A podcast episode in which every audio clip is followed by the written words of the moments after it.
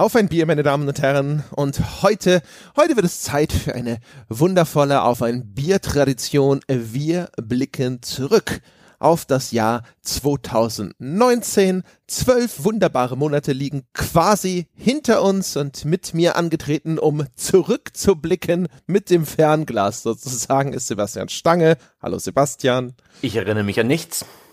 Hervorragend. Und äh, inzwischen wissen es die Menschen. Der Jochen hat sich verabschiedet in einen äh, Art Sabbatical. Das heißt, er macht jetzt quasi einfach nur einen längeren Urlaub. Was Sabbatical klingt, dann klingt halt einfach viel distinguierter. Ähm, und deswegen haben wir einen Ersatzjochen dabei.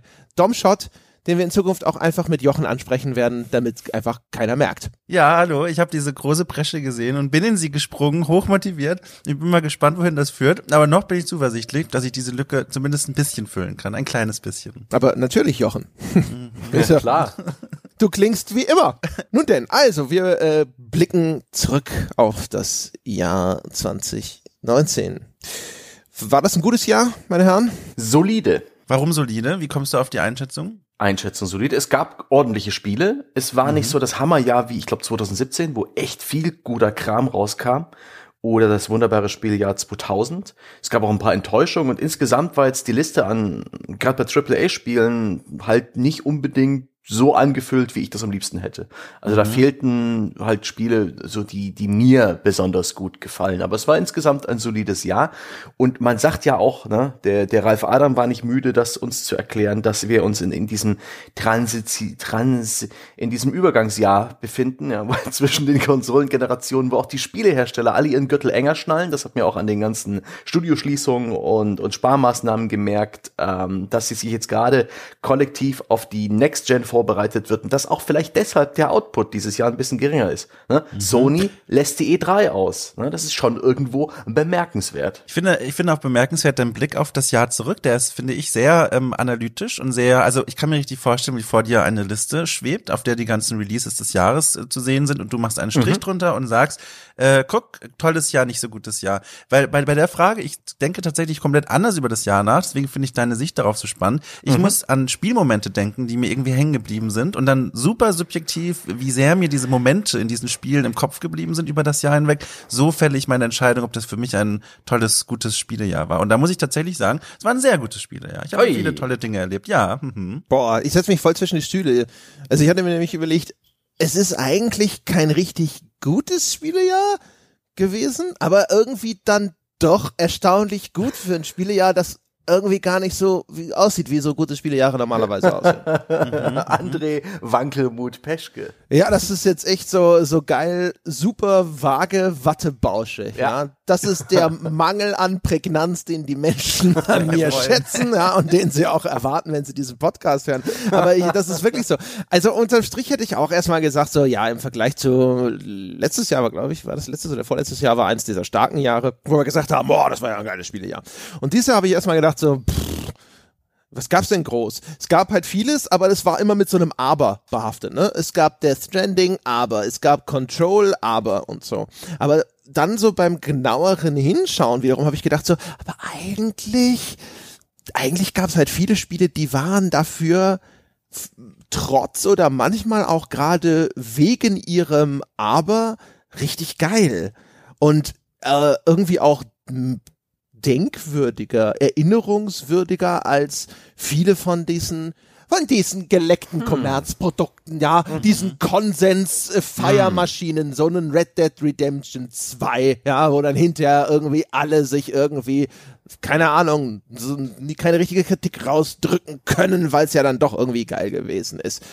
Red Dead, Red Dead Redemption ist halt echt so ein, so ein Beispiel, dass ich wieder denken musste. Wie letztes Jahr auch dachte, es war schon ein geiles Spiel, aber ah, wie sich das gespielt hat und ah, wie zäh diese Spielfiguren waren und sowas. Da hatten wir in der Folge ja auch so ein bisschen drüber diskutiert, als es darum mhm. ging, warum ich für mich gesagt hätte, das ist keine 90. Und in diesem Jahr war es dann irgendwie umgekehrt, wo ich dann gedacht habe, so ich verstehe schon bei vielen Sachen, warum das nichts ist, was jetzt jeder irgendwie geil finden kann. Oder es sind so keine Sachen, die man einfach über einen grünen Klee loben kann, weil es einfach so einen super breiten Konsens in bestimmten Dingen gibt.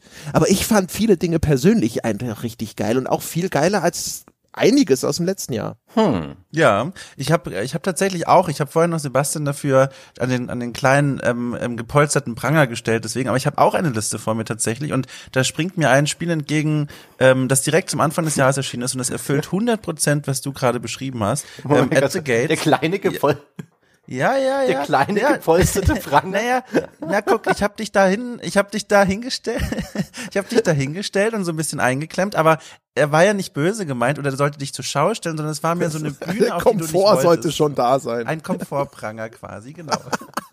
was, was wirst du mit, mit, keine Ahnung, Kissen? Ich finde Komfortpranger finde ich schöner. Aber zurück zu, zu dem Punkt, den ja. ich noch fix machen wollte. Äh, genau, was André gerade beschrieben hat, trifft auf ein Spiel namens äh, At the Gates zu. Ich glaube, ich habe das hier auch für euch besprochen Anfang des Jahres von dem von John Schäfer, einem ehemaligen Civilization äh, Mitentwickler und der hat sein eigenes Civilization gemacht, das so sich auf die Fahne schreibt, ähm, mal so ein bisschen, also die Worte sind ja super belastet, aber so ein bisschen historisch authentischer zu sein und mal so ein bisschen zu zeigen, okay, so schwer war eigentlich der Überlebenskampf für irgendwelche Barbarenvölker im frühen Mittelalter. Und das Spiel ist super störrisch und super schwer zu spielen und hat viele Probleme auf, auf technischer Ebene, aber auch was so das Game Design angeht. Und trotzdem saß ich davor und habe das sogar gestreamt und habe mir gedacht, so mein Gott, das ist einfach so toll. Und das ist genau, was André gerade beschrieben hat, da habe ich mich sehr dran erinnert. At the Gates, wahrscheinlich auch bei euch, in den Top 5 der Jahrestitel, kann ich mir vorstellen. Nicht. ganz weit oben. ja. Das ist, passt aber ganz gut, denn unser echter Jochen hat das ja auch mit großem Interesse verfolgt vor Release. Schön, dass unser Ersatz Jochen das dann übernommen hat. Und ich erinnere mich auch dran an die, ja, an die Vorberichterstattung und an diese, äh, an die Tatsache, dass sich hier jemand sozusagen an einer, an einem Alternativ-Civilization versucht, ebenfalls mit Hexagonal-Look und äh, mit ganz vielen Ideen, wie, weiß ich, Human Resources, die man auf der Karte mhm. verteilen muss und so weiter. Und das wirkte dann aber bei näherer Betrachtung, als es dann released war, wie etwas, dass der Stange nicht spielen wird. Nein, nein, nein. Das wirkte dann, wie du schön beschreibst, viel zu störrisch und sperrig. Es war halt es war halt auch schön, in der Vorberichterstattung ähm, war auch ein großes Thema seine, seine persönliche Geschichte mit dem Spiel. Er hat ja einen riesenlangen Blogpost geschrieben, in dem er irgendwie erzählte, dass er über sieben Jahre an diesem Spiel gearbeitet hat und es hat ihn zum einen durch so eine depressive Phase begleitet, aber irgendwie auch da reingeführt. Und ich sage deswegen schön, weil ähm, man muss sich natürlich erstmal fragen, ist das wirklich so schön, wenn das Spiel vor allem wegen solcher Geschichten im, im Vordergrund steht, aber gleichzeitig hat es halt auch einen von diesen immer noch seltenen Blicken in die Spielentwicklung äh, geworfen und gezeigt, guck mal, wie anstrengend eigentlich so eine Spielentwicklung für so ein kleines Team oder für diesen einen Typen in dem Fall sein kann. Und das war dann quasi noch so ein Begleitphänomen, das ich persönlich auch ganz spannend und wichtig fand. Das ist übrigens eines dieser Spiele, die so hätte ich gerne gespielt, aber dann doch nicht, weil das halt so, war das Rundenstrategie? Ja, ne? Mhm, Nehme ich mal an. Mhm. Ja, Rundenstrategie genau. ist ja eh immer sexy für mich. Und dann ist es halt so, so ein bisschen wie wenn du, wenn du gelogen hast und es dann aber zu lange nicht reinen Tisch gemacht hast, weißt du? Und mhm. irgendwann ist es dann zu lange her und dann ist es zu, zu schlimm und zu peinlich, es noch zuzugeben. Da hast du den richtigen Moment verpasst. Und so ist es mit Spielen manchmal, wo ich dann da sitze, die kommen raus und ich so, oh, das würdest du gerne spielen und dann so, ah, um, ah, das Genre hast du aber lange nicht mehr angefasst, ah, die Lernkurve, mh, hast du dafür Zeit, mh, lass das doch lieber die Experten machen, deine Meinung interessiert hinter eh keine Sau. und dann liegt's da und dann, dann hadere ich mit mir und denke irgendwann so, ah, vielleicht du mal rein und dann äh, irgendwann ist es einfach zu spät. Dann ist der Zug abgefahren, ja, dann, das, das ging mir auch aus ganz anderen Gründen bei Borderlands 3 so. Es war so ein Spiel, wo ich dachte so, das, das werde ich ja ganz bestimmt spielen. Dann kamst du halt während dem Urlaub raus, dann kommst du wieder, dann denkst du so, ah, hm, jetzt gibt's auch schon die Wertschätzung dazu. Ah, vielleicht ein bisschen später. Ah, jetzt hat Jochen auch noch mal gespielt das wäre vielleicht auch noch mal eine Chance gewesen, weil dann hätten die auch noch nicht drüber sprechen können, aber das war dann gerade in dem Moment, wo es Jochen gespielt hat, war es wieder für mich schlecht und dann war es halt einfach auch wieder so, meh. Und mhm. irgendwie auch so dieses absurde Ding, wo du dann, wo ich dann hinter da saß, aber, aber aber ich war immer der Borderlands-Fan hier. Und jetzt habe ich als einziger nicht gespielt. Was ist denn da nur schiefgelaufen? Ah, du armes Schwein.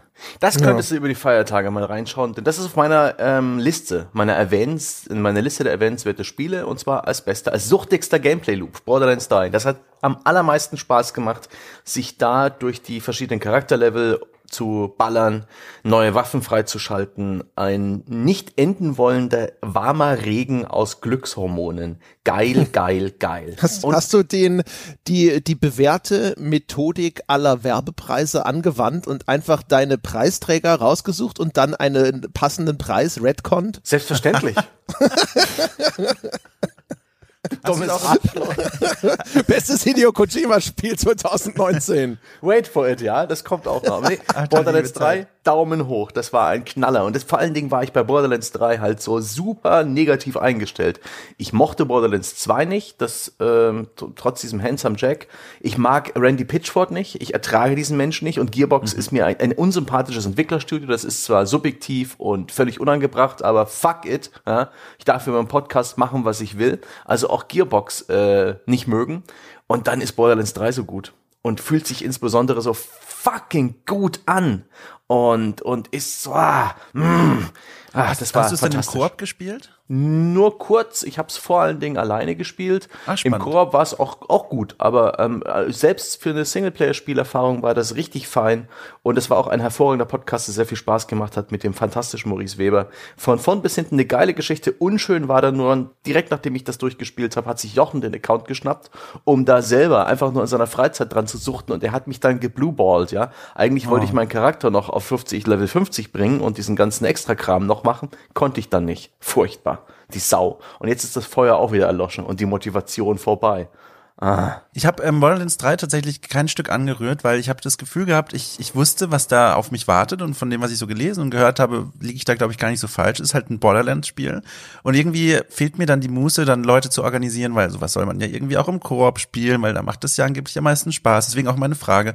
Ähm, und dann habe ich das einfach sein gelassen, weil es gab so viele andere Dinge, die mich viel mehr interessiert haben als ein total befriedigender Shooter und äh, genau, und das hat mir nicht so viel gegeben. Das habe ich tatsächlich links liegen gelassen. kann man ja auch noch nachholen. Und ich finde, der Koop ist da gar nicht so furchtbar schrecklich dringend nötig. Natürlich, klar, gerade im, im Endgame dann, aber ähm, ich habe die Story weitestgehend ohne Mitspieler durchgespielt und das ging sehr fein. Lohnt es sich denn wegen der Story, das Ding zu spielen? Also Nein, das, so, lohnt ja, sich. dachte ich mir nämlich. Das lohnt sich wegen der, äh, wegen des fantastischen Gunplays. Das fühlt sich dramatisch besser an als ja. die Vorgänger.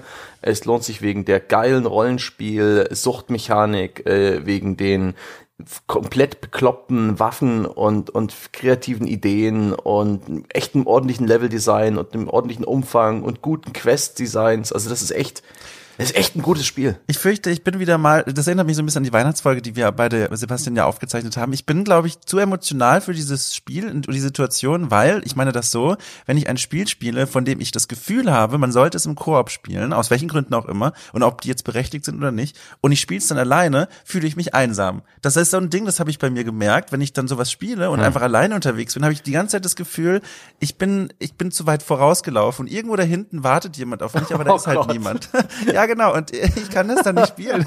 Das ist so, ich krieg das auch nicht raus. Es gibt auch andere Spiele über die letzten Jahre, wo das immer mal wieder, wo ich das an mir beobachtet habe. Ich fühle mich dann irgendwie allein und das kann ich dann nicht so lange. Das ist ganz doof. Oh boy, oh boy, oh boy. Unser neuer Jochen ist genauso defekt wie der alte André.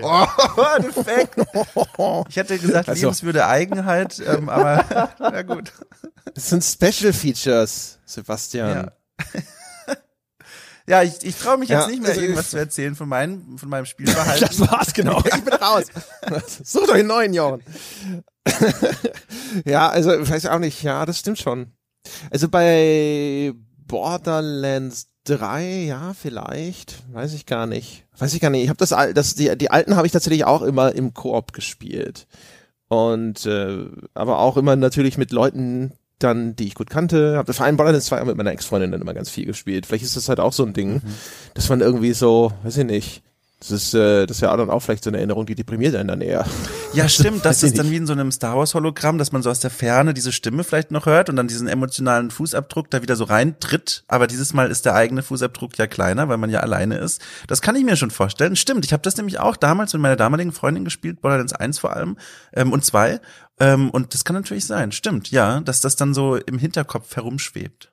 Ja, also, also ich weiß nicht, ich glaube, es war halt vor allem Zeitgründe bei, bei mir, ne? Das war, aber wer weiß das schon, ja. Hier, äh, wenn wir uns mal kurz so auf die, äh, die Couch von äh, Dr. Schott legen, ja, dann, äh, dann können wir, ne, wir sagen einfach, unterbewusst war es so. Das ist ja sozusagen der Joker, der alles sticht immer. Unterbewusst. Unterbewusst war das so. Gibt's in der Kannst ja nichts gegen sagen. Du wusstest es ja nicht, war ja unterbewusst. Gibt's übrigens auch in der Archäologie so einen Joker, kleiner Ausflug, ähm, wo man sagt, in der Psychologie unterbewusst kann man in der Archäologie sagen, ja, ähm, Ich, ich fasse es nicht. Und jetzt habe ich es vergessen. Es gibt nämlich ein Wort, das ist dieser Joker. Ähm, und ich habe das gerade vergessen, als ich es aussprechen wollte. Na, fantastisch. Vielleicht fällt es mir wieder ein. Aber es gibt Defekt auch so ein Wort, sage ich, ja. Naja, gibt so, wenn du einen Befund hast, den du nicht interpretieren kannst, gibt es immer dieses eine Wort, das einfach alles bedeuten kann. Und ich habe es vergessen. Ich fasse es nicht. Das ist jetzt unangenehm.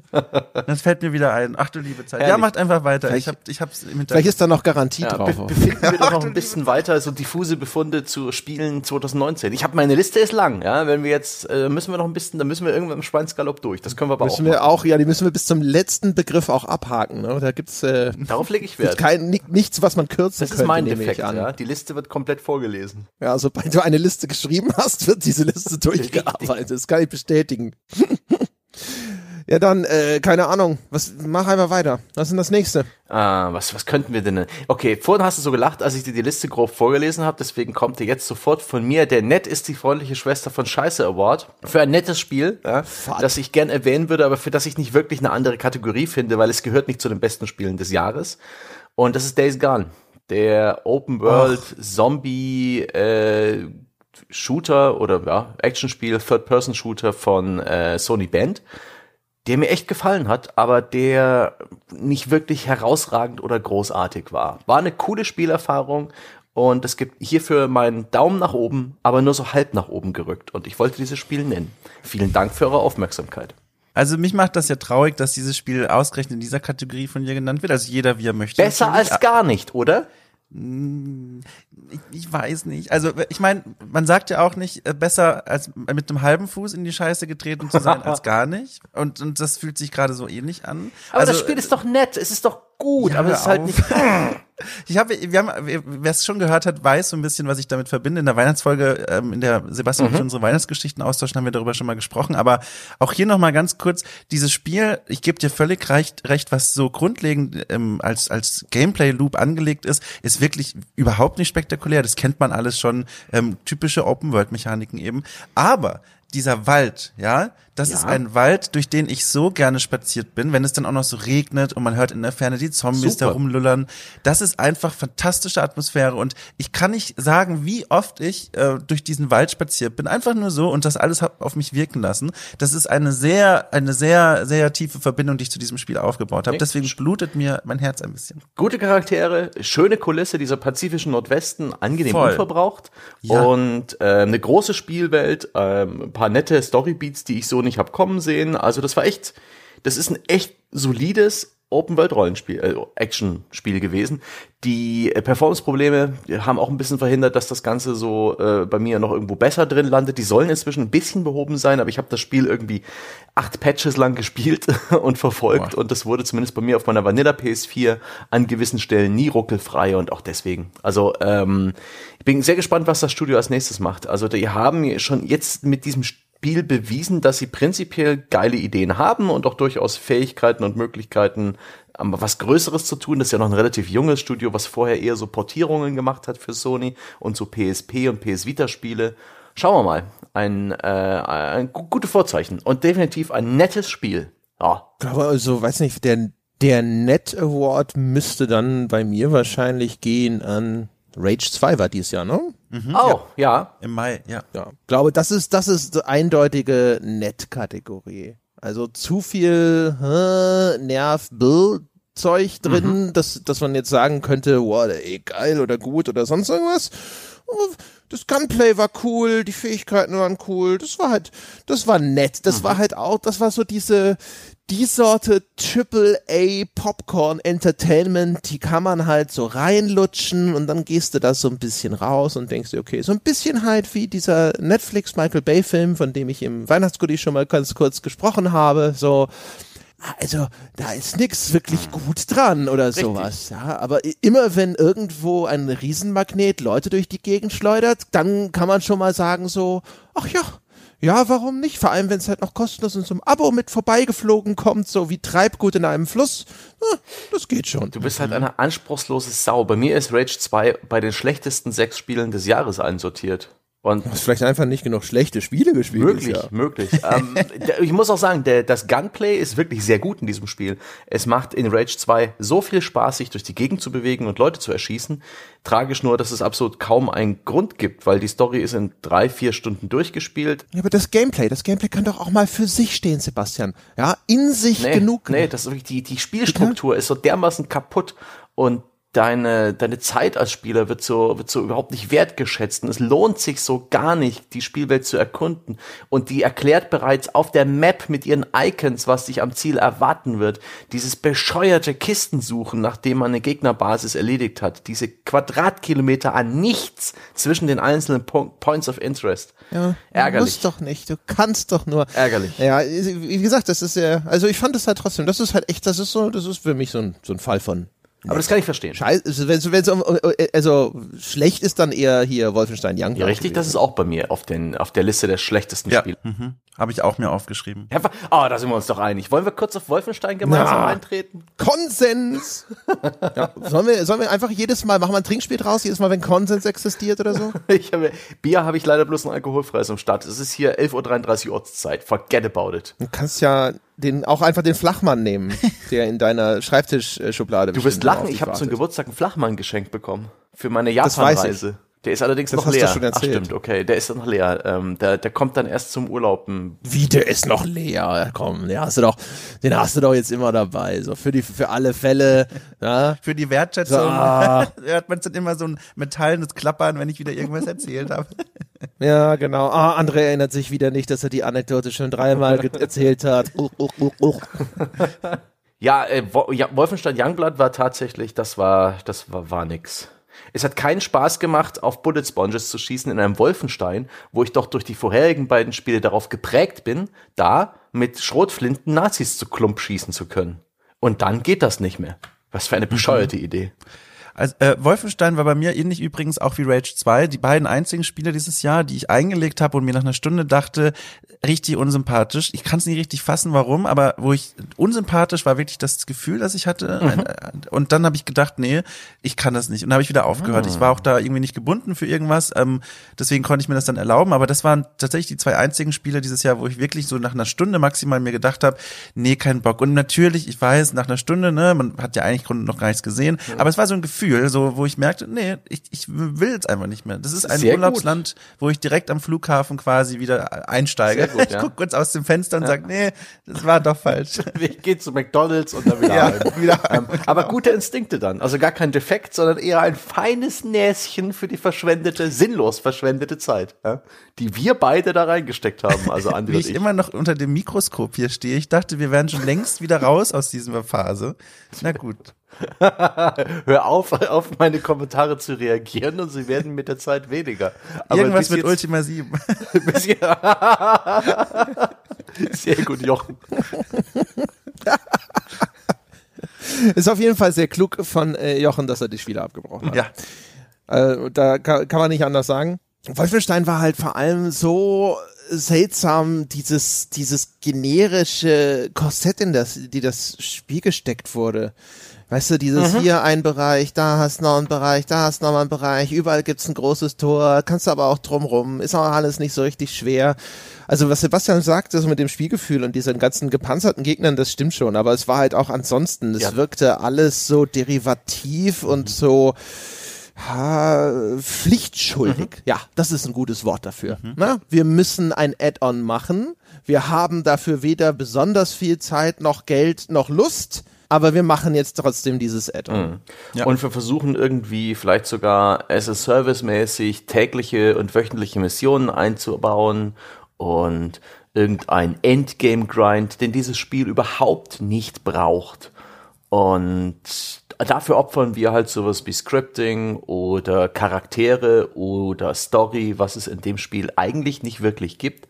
Es ist eher so eine Art sandboxige Aufgabenwaschliste aus generischsten Missionstypen, die man halt monoton abarbeitet und das war, boah, nee, das war nix. Das klingt schlimm. Das, Da habe ich mich aufgeregt. ja, das glaube ich. Ja. Witzigerweise war ja war doch, ich glaube, Altjochen war tatsächlich damals sogar noch der, der es mir am besten gefallen hat. Ja. Also insofern ist der Neujochen sozusagen hier Ja, ja, ja, ich bin- äh, ich bin- das ich- ist ja das, das ja. bessere Modell, 2.0.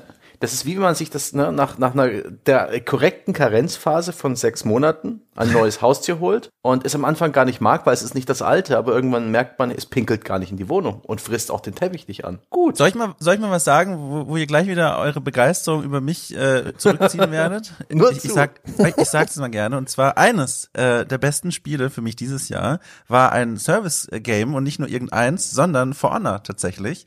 Ich bin nämlich einer dieser Menschen. Das Spiel ist 2017 erschienen am Valentinstag. Ich spiele das seit Release ohne Witz jeden Tag, also wirklich jeden Tag. Nein. Doch, doch, also nicht, also nicht unbedingt so, dass man jetzt sagt, okay, ich setze mich jetzt hier vier Stunden hin und äh, spiele das, sondern immer mal mindestens so ein Ründchen. Und dieses Spiel kriegt mich immer wieder so sehr rein und es ist einfach fantastisch zu sehen. Vielleicht hat es ja jemand noch im Kopf von, von euch oder auch da draußen. Zum Ja. Release war ganz schlimm, ähm, gab so viele technische Probleme. Das Spiel, also ich habe selten ein Spiel gespielt, das so regelmäßig und verlässlich abgestürzt ist wie For Honor zum Release.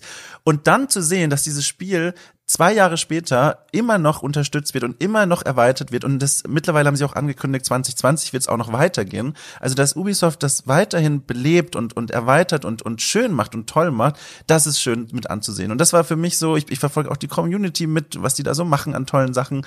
Und das ist einfach so ein kleines Highlight für mich dieses Jahr gewesen, einfach zu sehen, wie eines meiner äh, wirklich Lieblingsspiele immerhin immer noch weiter wächst und gedeiht. Das ist wirklich was Schönes. Oh, das ist so wie wenn du die Familie siehst, die sich im Altenheim noch um die Oma kümmert. Das, ja, das hat, damit hat Ubisoft ja auch Erfolg gehabt bei Rainbow Six Siege, das Voll, auch ja. im ersten Jahr halt ähm, noch in den Brutkasten musste und jetzt aber inzwischen wunderbar gediehen ist. Aber reicht dir das denn? Weil bei diesen Service Games, gerade bei den Multiplayer Service Games, wo es dann wirklich versusmäßig in Runden abgeht, wo du halt ab, ab und zu angefüttert wirst mit irgendwelchen Spezialevents, irgendwelchen kosmetischen Items, ab und zu neue Charaktere, ab und zu neue Maps und Spielmodi. Das reicht mir nicht. Das erlebe ich immer wieder, wenn ich so ein Battlefield oder ein Call of Duty spiele oder gespielt habe. Das ist in den letzten Jahren nicht mehr so häufig gewesen. Da war mir dann auch dieses leichte Nachfüttern an DLCs egal. Ich habe diese Spiele sehr intensiv bei Release gespielt, in ihrer Vanilla-Version. Und alles, was dann nachgereicht wurde, hat meinen Spielspaß nicht unbedingt erhöht oder auch die Dauermotivation aufrechterhalten. Wieso funktioniert das bei For Honor? Mhm. Das ist tatsächlich eine super persönliche Sache im Sinne von, das kann sich, glaube ich, kann man nicht so übertragen auf andere. Aber ich habe als Kind oder als Kind ist da eher so Teenager, habe ich extrem viel Jedi Knight 2, Jedi Outcast gespielt oder wie ich es damals genannt habe, nee, weiß ich nicht, ich habe es einfach falsch ausgesprochen. Und dieses Spiel ist halt so eines der besten Star Wars Spiele, die jemals gemacht wurden, glaube ich. Und ich glaube, damit kann man auch sich ganz gut behaupten in einer Diskussion. Und ich habe mir damals immer gedacht, ähm, wenn ich auch Freunde eingeladen habe, dann saßen wir richtig schön in so einem Hot Seat Modus vor dem PC und haben uns abgewechselt und dieses Spiel gespielt. Und habe ich mir damals schon gedacht, mein Gott, dieses Spiel nur mit Rittern, wie geil das wäre. Ein nahkampfbasiertes Multiplayer-Spiel, in dem man eben nicht als Jedi unterwegs ist, sondern irgendwie als ein Ritter. Und das habe ich mir immer so geil vorgestellt. Und manchmal hatte ich auch so Momente, so Fieberträume, in denen ich mir dachte, hey, dann machst du es einfach selber. und dann schiebe ich da meine komischen Twine-Kärtchen auf dem Bildschirm rum und denke mir, nee, so kannst du kein Spiel machen, habe ich wieder aufgegeben. Ähm, und dann kommt For Honor raus und das ist halt, es trifft 100% diesen Kinderwunsch von mir und deswegen jedes Mal, wenn ich spiele, jeden Tag quasi, denke ich mir, also ich hätte es vielleicht noch hier und da ein bisschen anders gemacht, aber im Grunde ist es genau die Erfüllung dieses Teenager-Wunsches, den ich ganz viele Jahre mit mir herumgetragen habe. Und deswegen begeistert mich dieses Spiel auch nachhaltig immer noch so sehr. So ein Spiel wie Battlefield, das spiele ich auch gerne, aber das, genau das, was du beschrieben hast, das verliert mich irgendwann. Manchmal kehre ich wieder zurück, wenn es ein cooles Ingame-Event gibt oder wenn es eine neue Karte oder sowas gibt, die mich reizt. Aber For Honor, das ist einfach so eine persönliche Erfüllung eines, eines Traumes ähm, und deswegen äh, habe ich damit so viel Spaß. Also es klingt auf jeden Fall so, als müssten wir mal eine For Honor Folge Ja. machen. Ich, das ist auch eines auf meiner Liste von hätte ich gerne Ja, mal. es ist noch da. Also ich sehe keinen Grund, warum du jetzt sagen solltest, äh, nicht. Also ich, äh, wie, wie bei all Service-Spielen kann man jetzt vor allem auch wieder sagen, ähm, äh, jetzt ist so gut wie noch nie. Das heißt, es ist ein toller Zeitpunkt, mal einzusteigen und sich das anzuschauen. Wurde auch, glaube ich, mal, also ich meine mich zu erinnern, dass das auch mal von den Menschen da draußen gefordert Ja, wurde. geil. Ja. Ne? Und ich meine, warum nicht Mhm. jetzt, ja? Oder wa oder warum nicht jetzt zumindest darüber nachdenken und dann Hm. doch wieder nicht? Ja, sind wir einen Schritt weiter wenigstens. Ja, weil wir haben jetzt schon einen Experten. Ich, also ich glaube, mich interessiert natürlich auch so ein bisschen, das hat ja auch eine Singleplayer-Kampagne bekommen dann Nee, hinterher. nee, nee, die war von Anfang an tatsächlich da. Die, die, die Kampagne gab's von Anfang an. Ja, ja, also ja, ja, ich meinte nur, dass äh, bei der ersten Vorstellung haben sie mir das Ding noch nur so, mit, mit dem ja. Multiplayer gezeigt und dann hinterher hieß es, es gibt aber auch einen Singleplayer. So rum, das war jetzt einfach nur ein bisschen blöder aus meinem Hirn rausgezogen. Genau. Ja, lange Rede, kurzer Sinn. Das ist eigentlich auch auf meiner Liste von Spielen, die mich durchaus eigentlich interessieren würden. Der Multiplayer war damals, als ich das, ich habe das halt einmal auf der E3 gespielt, das ist noch ganz, ganz, ganz, ganz, ganz, ganz, ganz frisch äh, quasi aus seinem Promotion-Ei geschlüpft war. Äh, das war damals alles erstmal natürlich sehr chaotisch und so, aber das ist halt immer so, wenn du auf Messen auf einmal irgendwas anspielst, das Kampfsystem von For Honor ist ja eigentlich auch nichts, was du jetzt in zwei Minuten dir so komplett drauf geschafft hast. Ähm, und dann spielst du das und denkst dir so, hm, ja, hm, tja, keine Ahnung, ich habe 20, 30 Minuten, um mich damit irgendwie jetzt anzufreunden und dann irgendeine Erkenntnis daraus zu gewinnen. Und das war halt alles noch so ein bisschen. Das hat auch dann noch, glaube das war echt früh. Ich glaube, es hat dann noch anderthalb Jahre oder so gedauert, bis das wirklich rauskam. Ich habe es auch auf der Gamescom gespielt, auch mindestens ein Jahr vor Release war das. Ähm, und auch da habe ich auch gemerkt, das Kampfsystem super spannend, aber eben ein furchtbares Kampfsystem für so eine Messe, weil, wie du auch selber gesagt hast, man muss sich das erstmal drauf schaffen. Also das basiert darauf, dass man die Bewegung des Gegners beobachtet und das klingt fast schon ein bisschen fancier, als es eigentlich ist. Im Grunde guckt man halt, wo, wo es aufleuchtet quasi und lenkt dann in diese Richtung, wenn man es mal ganz arg runterbricht. Ähm, und das ist trotzdem ein System, das man sich drauf schaffen muss. Und im Rahmen von so einer Messe glaube ich, ist man erst so ein bisschen frustriert, wenn man sich nicht richtig drauf einlassen kann und, und all das. Das ist, glaube ich, ein schwieriges Spiel für solche Präsentationen, ja. Aber wenn ich gerade noch das Wort habe, muss ich unbedingt noch sagen, und auch bevor ich das vergesse, schaut euch den Trailer an, also alle da draußen, schaut euch diesen Trailer an. Ich glaube, das war der E3 Release, äh, nicht Release, der E3 Announcement Trailer.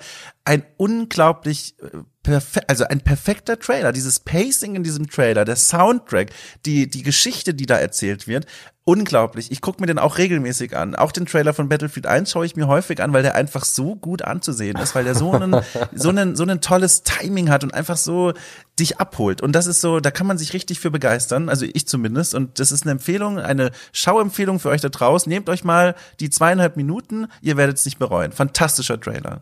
Battlefield One Trailer ist schon richtig geil, ja, das stimmt schon. Naja, aber äh, ansonsten so, ne, haben wir auch Sachen aus 2019 oder möchtest du noch als Spiel des Jahres World of Warcraft oder so ausgraben? Das wurde ja auch noch gespielt in dem Jahr. Ich habe tatsächlich eine ganze Reihe an Spielen, die dieses Jahr auch wirklich äh, originär erschienen sind, die mich begeistert haben. Ich gucke dir gerade auf die Liste vor mir. Ich, ich nehme mal eins raus, das mich tatsächlich ähm, boah, also ich glaube so mit am meisten dieses Jahr wirklich bewegt hat und auch beschäftigt hat und auch beeindruckt hat, und zwar Sea of Solitude. Ähm, ein fantastisches Spiel, das auch ja André und ich besprochen haben. Ähm, das hatten wir doch schon hinter uns, ja. Na. Ich, dachte, ich hätte dir da schon erklärt, Nein. dass du falsch liegst, Dom. Und jetzt kommst du wieder damit um die hab's Ecke. wieder reingeschummelt. Nein, nein, das ist. Wozu habe ich mir die Zeit genommen, dir zu erklären, wie du falsch du liegst? Ja, siehst du, aber nee, da, da, da, das ist einfach, also wirklich ein Spiel, das mich so, also das einfach wunderschön. Also dieses, diese Erzählung da von diesem Mädchen, wie es so diese Dämonen der Vergangenheit in, in, in, ins Visier nimmt und sich mit denen auseinandersetzt. Und vor allem, dass das Spiel, das ist auch kein Spoiler, aber dass dieses Spiel eine Herangehensweise hat, die sehr konstruktiv ist und sehr mutspendend an diese gesamte Mental Health Thematik. Das ist so schön und das, ach, das war schön. Egal, was du da mir sagst, André, ich sehe ja auch deine Punkte, viele davon, aber am Ende des Tages denke ich mir, nee, ich hab recht so. Beratungsresistent. ja, ja. Ja. Nee, das. Uncoachable. Sebastian, hast du das eigentlich gespielt? Das weiß ich gar nicht. Ähm, ich muss gerade gestehen, ich war gerade geistig woanders, ich hatte das Mikrofon stumm geschaltet und ich habe jetzt fieberhaft versucht, anhand von Andres Aufregung rauszufinden, um welches Spiel es sich handelt. Das könnten Aber alle sein. ihr blöden Ficker habt jetzt nur so vage Begriffe genannt. Es geht um Sea of Solitude. Das, das, äh, das Spiel, das die erste Stunde gut ist und danach irgendwie so. Die, die Indie-Game gewordene Beliebigkeit, ja. Ein Allgemeinplatz zum Thema Depression. Was? Bitte was? Wo bin ich denn hier gelandet? Oh, ach du liebe Zeit. Ich habe diesen Trick bereits in anderen Spielen gesehen und das ist halt so ein. Ja, Und, besser. Ich fühle mich gerade so, Sea of Solitude ist mein Kind und ich will das in den Kindergarten bringen und hab's versehentlich zum Fight Club gebracht und jetzt steht es da in der Mitte und wird von euch einfach kaputt gekloppt. Ja, ohne Und ich denke mir, Das ist die typische Mutti, die beim Lehrer steht und denk, denkt, ihr Kind sei hochbegabt, ja, und es liegt am Lehrer, dass es nur Vieren schreit. Also, Dom, Dom, Berliner Studio, super cool. Äh, ganz interessant, wie die damals 2000, wann war das? 18 auf der E3-Bühne von, äh, Ja. von EA standen mit, mit, mit zitternder Stimme und hier, wir haben auch Indies, wir haben auch was Nettes und wie sie dann komplett zum Launch nicht erwähnt wurden von der EA PR. Das Ding ist rausgekommen und ich musste wirklich dem Internet aggressiv entlocken. Ist das Spiel schon draußen? Ach, guck, ist es. Ja, da haben wir, ja, haben wir in der Folge auch drüber gesprochen. Ne? Das Mo hatte riesiges Momentum und dann so blub, blub, blub, blub, blub, blub, blub, blub. Das war auch echt schade. Die Entwickler waren ja auch äh, alle, alle mega cool und man hätte ihnen den Erfolg gewünscht und insbesondere wegen dieser persönlichen Geschichte und sowas. Ähm, das tat einem schon im Herzen weh, also mir, dann zu sagen, so, weiß nicht, mich, für mich war das nicht so. Also das war jetzt ja auch nicht ganz, ganz furchtbar und so, aber so, so ganze, die, so spielmechanisch mit, jetzt musst du da hin und dann musst du hier das Ding einsammeln und da das Ding einsammeln, jetzt da das Ding einsammeln und so weiter und so fort. Das war halt alles so, es war immer häufig so ein, so, so ein Fall von, ich sehe schon, was ihr da machen wollt.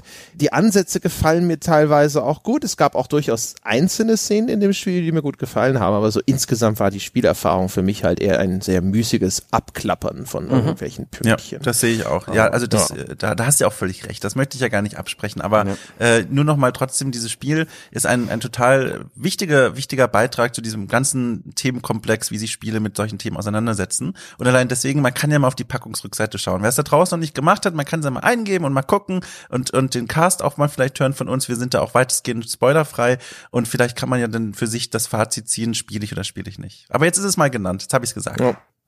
Ist ja auch ganz interessant, ne? Also äh, ist das vielleicht ja auch so ein Einflussfaktor für, wie, wie nehme ich so ein Spielejahr wahr?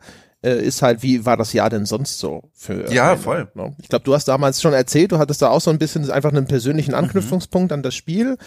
Ähm, und ich habe auch schon überlegt, so 2019 war schon ein echtes Scheißjahr an sich. Also so aus privater Perspektive, das war hart. Da gab es einfach sau viel Zeug, wo du das Gefühl hast, so, jetzt ist doch mal gut 2019. Jetzt mach doch mal halblang. Ja. Ne? Ja, exakt.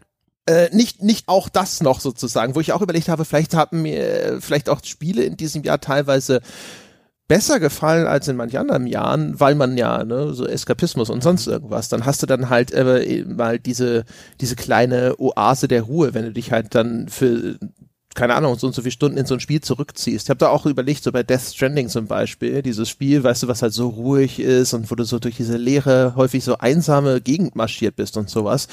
Und das, weiß ich nicht, das, das ich habe ja immer schon gesagt, Spiele brauchen manchmal auch einfach die richtigen Umstände, unter denen sie gespielt werden. Und da kann ich mir schon vorstellen, dass das halt auch dann sozusagen ein guter Zeitpunkt war für genau so ein Spiel, wo ich dann dachte so, ja, einfach nur von Punkt A nach Punkt B laufen. Das, ist- das ist schon okay. Ich habe ja auch, ich habe ja schon erzählt, bei Days Gone stand ich ja auch ewig im Wald rum. Da habe ich mich natürlich auch irgendwann gefragt, warum eigentlich? Weil das ist natürlich schon meine Spielweise. Ich mache das gerne, durch solche Spielwelten zu spazieren. Aber so lange im Wald da rumzueiern und einfach nur quasi kein Ziel zu haben. Und genau wie du sagst, auch mein Jahr, also war aus privater Sicht wahrscheinlich eines der schlimmsten Jahre, die ich überhaupt jemals erlebt habe. Es war echt kein Spaß. Und da kommt natürlich sowas dann genau richtig, so ein wunderschöner virtueller Wald mit so einem wunderschönen äh, ähm, Regen im Hintergrund. Und für mich ist das tatsächlich ein Faktor, ja, also definitiv. Hm, ja, mir ging es eigentlich ganz gut dieses Jahr, deswegen kann ich in dieses Horn nicht blasen. Aber hey, Death Stranding steht übrigens auch auf einer Liste bei mir. Wo steht's? Unter echt gut. Neben Resident Evil 2 Remake und Apex Legends. Spiele, die ich auch erwähnen will, weil Apex Legends beispielsweise wirklich vom Interface und von der Bedienung und von den Ideen her, die es hat, was Kommunikation angeht und Zwangsmultiplayer, wirklich wegweisend war.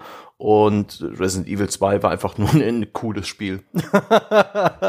und besser als nur nett. Das hat echt Spaß gemacht. Und Death Stranding, Herrgott, dazu haben wir zwei Podcasts gemacht. Das war auch für mich eine erstaunlich fesselnde und motivierende Erfahrung, trotz dieses Autounfalls von äh, Story. Ja, und selbst die war ja jetzt nicht ein reiner Auto. Ich hab's noch nicht, äh, also ja. oder, oder die Sorte, wo man gerne Richtig, zuschaut ja. sozusagen. Also der fiktive Autounfall, bei dem niemand zu Schaden kommt. Aber ähm, äh, ja, ist natürlich jetzt ein bisschen entzaubernd, ja, das große Mysterium um unsere Death Stranding Doppelfolge sozusagen aufgelöst. Aber ich fand's halt auch echt mega geil.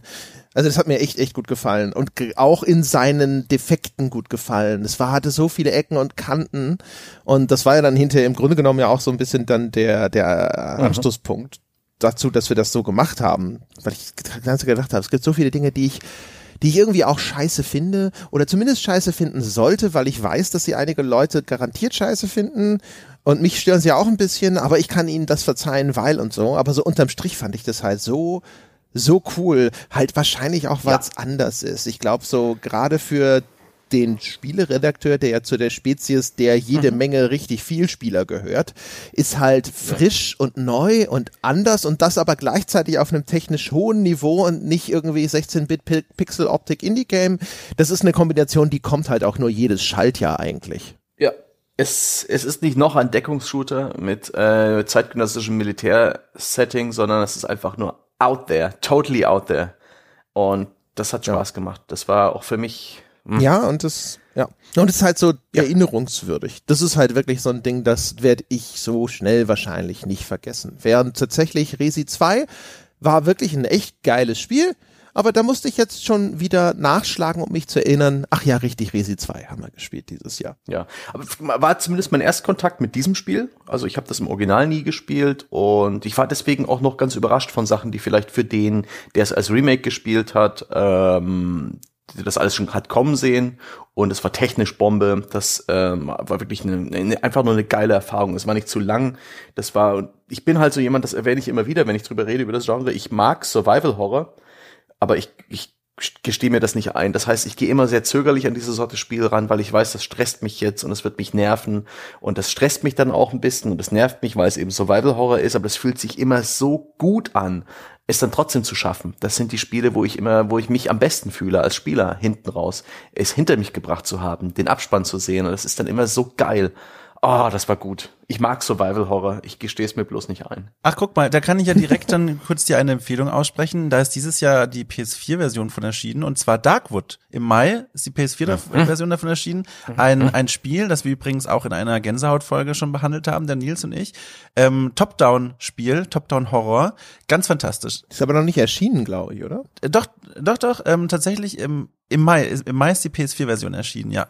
Genau. Nein, eure Folge. Ach so, ja, ich glaube, zu, zum Zeitpunkt der Ausstrahlung von dieser Folge hier kann ich mir das vielleicht vorstellen, weiß ich nicht. Also dann sage ich mal so, es ist in der Schwebe, freut euch drauf. Es kommt noch, es kommt im Januar Ach, guck mal da. Also ganz bestimmt kommt es im Januar. Aber zuletzt haben wir ja jetzt hier die Schrecken des Krieges. Und Top-Down kommt dann äh, als nächstes und das kommt dann aber erst im Januar. Ach, guck mal, dann habe ich es jetzt schon mal gesagt, da könnt ihr euch drauf freuen. Das wird eine sehr spannende Folge über dieses Spiel und an Sebastian oh. gebe ich jetzt schon diese Empfehlung. Wirklich ein, also das kann ich ja auch schon verraten, hat ja auch einen Grund, warum wir es besprechen, ein wirklich total spannendes Top-Down-Survival-Spiel. Wirklich gut, kann man sich mal anschauen. Das habe ich angefangen zu spielen, als es neu war. Hatte auch das Gefühl, oh, das ist cool. Und dann ist irgendwas dazwischen gekommen. Hm. Und dann, äh, das ist jetzt schon wieder tausend Jahre her tatsächlich. Aber ja. das war wirklich in, interessant, wie das ähm, diesen Grusel vermittelt aus einer an sich so weit weggerückten Kameraperspektive, was ja dann nochmal das Ganze echt zusätzlich erschwert. Ne? Wenn du so weit weg bist vom Geschehen, du hast jetzt da nicht so die Immersion und auch nicht die stärkste Identifikation eigentlich, mhm. wenn du mhm. so weit über dem Geschehen thronst. Ne?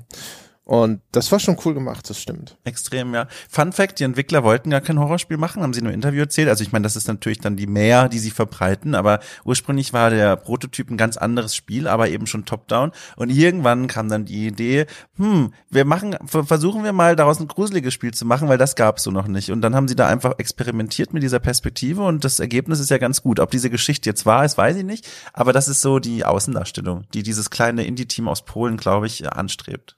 Hm. Na, also ich kann mich nur der, der Empfehlung anschließen und sie erneut auf mich selbst erweitern. oh, das ist das, das ist das ausformulierte Dito gewesen. Auch mal schön, das gehört zu haben.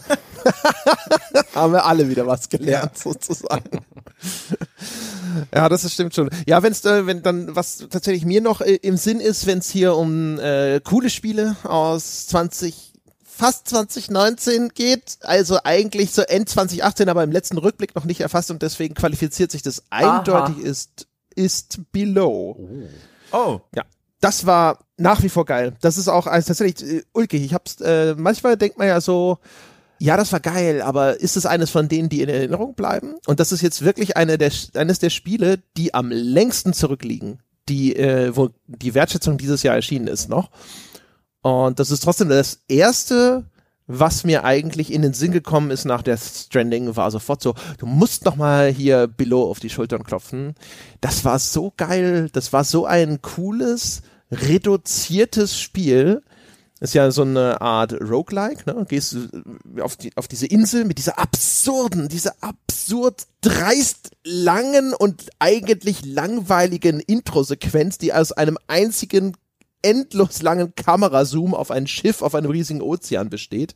Dann kommst du auf diese Insel und da gibst du halt einen Dungeon. Und dann gehst du immer weiter runter und dann schaltest du hoffentlich irgendwann Abkürzungen frei, dass du halt ein bisschen tiefer direkt in einen Dungeon wieder einsteigen kannst und gehst dann halt so weiter und dann gibt's da so ein paar Sachen, die du finden kannst. Und hier hast du ein Helmchen, dass du dir vielleicht nochmal irgendwelche Spezialfähigkeiten bringt und solche Geschichten. Aber das war so geil, gerade dadurch, dass halt irgendwie alles rausgestrichen war. Also reduzierte Soundkulisse, reduzierte Spielmechanik, reduziertes alles. Und es war trotzdem gerade deswegen richtig, richtig cool. Ja, schön, dass du es mal genannt hast. Ich habe tatsächlich ganz kurz nebenbei mal kurz googeln müssen, wie das nochmal aussah und dann fiel mir auf, das wollte ich auch spielen, habe ich nicht gemacht. Aber jetzt gut, dass du es mir nochmal auf die Liste gezerrt hast, das hole ich nach. Das sieht nämlich wirklich spannend aus und vor allem auch gut aus. Oh je, naja. Hm. Na was denn? Na was ich, denn? ich erinnere mich, dass ich da auch beim Podcast drüber, alles, was andere dazu erzählt hat, hat mich einfach nur weiter weggetrieben von diesem Spiel. Oh. Nix für mich, aber schön. Ist ja, das Fantastische ist ja, dass Spiele so, genau wie Bier, wunderbar Geschmackssache sind und dass da jeder seine, seine Sorte finden muss und kann. Ach, herrlich. Hm, ich überlege gerade, welches Spiel dieses Jahr mir am meisten im Gedächtnis geblieben ist. Im Gedächtnis? Im Gedächtnis? Das Fiese ist, ich würde sofort Death Stranding sagen, aber das hat halt den unfairen Vorteil, dass es jetzt auch quasi letzt, vorletztes Wochenende gew gewesen ist, so gefühlt. Ne? Die Titel, die, die halt so in der Nähe von diesen Jahresendabrechnungen rausgekommen und dann irgendwie gut gewesen sind, sind dann natürlich so ein bisschen im Vorteil, weil ich bei Below ist es tatsächlich jetzt zum Beispiel auch so. Ich habe noch natürlich im Sinn, was das gewesen ist und was mir daran gefallen ist und so. Aber diese ganzen Details, das ist irgendwo schon wieder in dem in diesen ewigen Sümpfen. Wie, wie heißen diese Sümpfe aus äh, die unendliche, unendliche Geschichte? Die ewigen Sümpfe? Die ewigen Sümpfe, genau. Weißt du, da ist es schon wieder abgesoffen in meinem Gehirn sozusagen, wie das arme Pferd. Ja, so geht's sozusagen dann mit diesen ganzen Details zu den Sachen, die du dann halt irgendwie am Jahresanfang gespielt hast. Und Sachen, die halt dann vor kurzem irgendwo erst rausgekommen sind und so, ist das halt alles noch irgendwie frisch und dann kannst du hier noch jedes äh, Detail auf dem Monster Energy Drink beschreiben. Hm. Ach ja, was. Okay. Mir in Erinnerung bleiben wird wahrscheinlich sehr lange die beste Spielwelt des Jahres 2019 und ein denkwürdiges Spiel Control aus dem Hause Remedy. Auch eins, von dem ich nichts erwartet habe, was mich dann aber umarmt hat mit zwei fantastischen Dingen. Einmal mit dem Szenario, das so ein bisschen sich diese SCP Foundation kreative Schreibenvorlage genommen hat, einer Geheimbehörde, wo praktisch alles Übernatürliche und Paranormale in einen Mixer geworfen, durchgequirlt und im 60er Jahre Retro-Stil, weil moderne Technik funktioniert in diesem Haus nicht, ähm, erforscht wird. Geil. Und dazu auch noch mit dieser Architektur des Brutalismus, ähm, die in Videospielen meiner Meinung nach noch nie so benutzt wurde und die, mit der ich da sozusagen meinen Erstkontakt hatte. Und die Welt dieses äh, Federal Bureau, wie hieß denn das, of Control zu durchstreifen, die verschiedenen Abteilungen, die verschiedenen Etagen. Da geht's gar nicht so sehr um das, um die Gegner und das Gameplay, das Ballern, sondern wirklich um, ja, Büroräume und Labore und, und Post-it-Zettel an irgendwelchen Whiteboards und die geile Physik-Engine und die Beleuchtung und die Texturierung. Was für eine fucking geile Spielwelt, was für ein Genuss, das alles zu erleben und sich zu, ähm, ja, sich da durchzukämpfen. Da, da werde ich noch lange dran denken. Gott hat mir Control gefallen. Da dazu immer diese Titeleinblendungen mit diesem dumpfen, mit dieser riesengroßen Schrift klonk und dann auf meinem Ultra-Wide-Monitor auch noch so richtig geilst inszeniert und boah, mm, da habe ich den ein oder anderen Grafik-Gasmus bekommen. Ach du liebe Zeit. Uh. Ich, bei Control ist es so, wenn bei der Kategorisi Kategorisierung, meine Güte, bei bester Spielwelt kriege ich irgendwie so einen leichten Zahnschmerz, weil ich dann sofort dran denke, so ja, aber was ist mit den ganzen redundanten Gegenständen, wo dann jedes Büro gleich aussah, aber mal konntest du es benutzen und mal konntest du es nicht benutzen, aber die benutzbaren sahen irgendwie genauso aus und äh, aber weiß ich nicht, ich glaube, ich würde halt, ich würde halt einfach eine andere Kategorie er, äh, erfinden, um dir dann trotzdem zuzustimmen. Sowas wie, keine Ahnung, die geilsten kreativen Einfälle. Dann nennen wir es bester Schauplatz. Dann ist das vielleicht ein bisschen anders formuliert, Ja, aber einfach dieses Federal Bureau. Aber es war ja nicht nur der Schauplatz, sondern ich fand halt auch, weißt du, diese ganzen wirren Videos mit den Blabla-Kids, äh, Frontier, ich weiß nicht, mit Ja. diese, dieser bizarren Puppensendung, die du da überall schauen konntest, mit diesem ausgeflippten ja, Wissenschaftler. nee, nee, nicht so wichtig. Das, Dann nein, das crazy Level-Design das nach gehört hinten mit, raus. das Leveldesign gehört ja wohl mit zum Schauplatz und zur Spielwelt. Ja, natürlich, aber das war halt dann eben in diesem einen geilen Abschnitt dann auch noch in der Verschränkung mit der Musik und so. Ja, weiß nicht. Also Spielwelt ist, ist so allumfassend, dass ich da ein bisschen sitze und denke mir so, ah, da fallen vielleicht auch viel zu viele Sachen mit rein, die man bei Control auch eher ein bisschen sich abgenutzt haben über die Spielzeit, aber grundsätzlich bin ich voll bei dir. Das habe ich auch noch in Erinnerung als das war es war das war halt auch so ein Fall von so viel geiler und auf eine andere Art und Weise geil, als ich gedacht Ich hätte habe. Quantum Break 2 erwartet, du wahrscheinlich auch. Also Ja, so grob. Ne? Ich hatte Quantum Break ich nie wirklich gespielt, hatte mal reingespielt und das war's. Ich hatte eher befürchtet, es äh, geht aus wie bei Alan Wake. Äh, Alan Wake, geiler Einstieg und äh, ein, zwei Highlights zwischendrin, aber dann hinterher habe ich irgendwie so unterm Strich war Alan Wake so ein Spiel, wo ich gedacht habe, bleh, pff, brauche ich nicht mehr. Und ich hatte das Gefühl so, nein, das sieht schon wieder so aus und, äh, und die ganze Mechanik mit dem Anleuchten, am Ende haben sie da wieder sich sowas in diese Richtung überlegt und so. Und das war es dann halt nicht. Und da hat es dann halt ja auch so seine geilen Sachen mit drin, mit diesen Telekinese-Fähigkeiten, wenn du dir so Typen mit so einem, so einem Tisch einfach zur Seite gewatscht hast. Das war auch ziemlich geil. Aber das, das war halt wirklich, also das ist vielleicht auch, das ist auf jeden Fall der 2019-Sieger, mit der, wo die Schere zwischen Erwartung und Ergebnis am meisten ins Positive auseinanderging. schön. Ich kann bei Control tatsächlich gar nicht allzu viel mitreden. Ich habe das selber noch nicht gespielt und deswegen wird es bei mir eher in die Kategorie fallen, die wichtigste Empfehlung von anderen Menschen für Dom 2019. Also diese berühmte Kategorie, in der dieses eine Spiel drin ist. Ein sehr guter Freund Da, von mir. da reißen sich die Leute ja auch jedes ja, Jahr genau. wieder. ich, diese Häme, ne? Ich ignoriere das einfach. Ein sehr guter Freund von mir, der arbeitet bei der GamePro und der ist äh, ein sehr kritischer Mensch und ich merke, wenn er begeistert ist von dem Spiel, dann sollte ich mir das wirklich angucken und er war einer der ersten Marker quasi, emotionalen, zwischenmenschlichen Marker, wo ich wusste, huch, da geht ja bei ihm quasi, da wird der Kopf rot. Das heißt, es ist für mich das Signal, ich sollte mir dieses Spiel ansehen. Und jetzt nochmal euch darüber sprechen zu hören, ähm, bestärkt mich darin, das dann wahrscheinlich für 2020 nachzuholen. Ja. Schön. Ich habe das schön, Gefühl, wir schön. standen noch nicht mal an erster Stelle eben gerade bei diesem Ja, hast du ein Empfehlungswettbewerb. richtiges Gefühl gehabt. Ihr wart eher So. Naja, ich meine, auch, das wäre beim alten Jochen nie passiert. auch bei einem Mülleimer ist der Deckel wichtig und deswegen ist das ja nie so schlecht, dass ihr quasi den Deckel drauf gemacht habt oder ihr der Deckel seid. Und What? äh, Wait a minute. Jetzt wird's aber mit den Vergleichen sehr äh, abenteuerlich. Ohne Scheiß, mich, sich in irgendwelchen Metaphern hoffnungslos zu ver, verstricken, das ist meine Spezialität, ja. ja, ja ich, ich versuche halt wegzulaufen in diesen Sprachbildern und hoffe, ihr kommt nicht hinterher. Und naja. Ja, machst du auf jeden Fall große Sprünge. Das ist äh, okay. Ja, äh, aber du solltest das nachholen. Also das ist das ist wirklich ein cooles Ding. Kann man nicht anders sagen. um mal vielleicht einen ganz anderen Titel ähm, herauszuholen, den ich mal auch gerne hier erfragen würde, wie eure Erfahrungen mit dem aussehen. Ähm, Mortal Kombat 11. Ist das ein Spiel, das ihr spielt? Habt ihr damit äh, irgendeinen Bezug, das tatsächlich kompetitiv im Multiplayer zu spielen? Zero fucks given, uh, I couldn't Oh. care less. Äh, André, bitte ähm, äh, erzähl ein bisschen einen Monolog. Ich gehe währenddessen aufs Klo, schalte mich stumm, putze ein bisschen. Hatte eine echt gute Zeit mit Mortal Kombat 11, als ich es gespielt habe damals. Bereue vielleicht immer noch minimal äh, oder inzwischen vielleicht es auf der Switch gekauft zu haben damals und äh, hätte es vielleicht dann doch gerne in, jetzt, wenn ich heute noch mal mich dran setzen wollen würde, an seiner gesamten Grafikpracht oder so. Aber ja, das ist so ein Fall von, war wahrscheinlich das beste Mortal Kombat, das sie je gemacht haben. Äh, andererseits aber auch halt einen Mortal Kombat. Also, weiß ich nicht. Wenn's, wenn einem das liegt, wenn man Mortal Kombat mag, dann ist es eine super klare Empfehlung.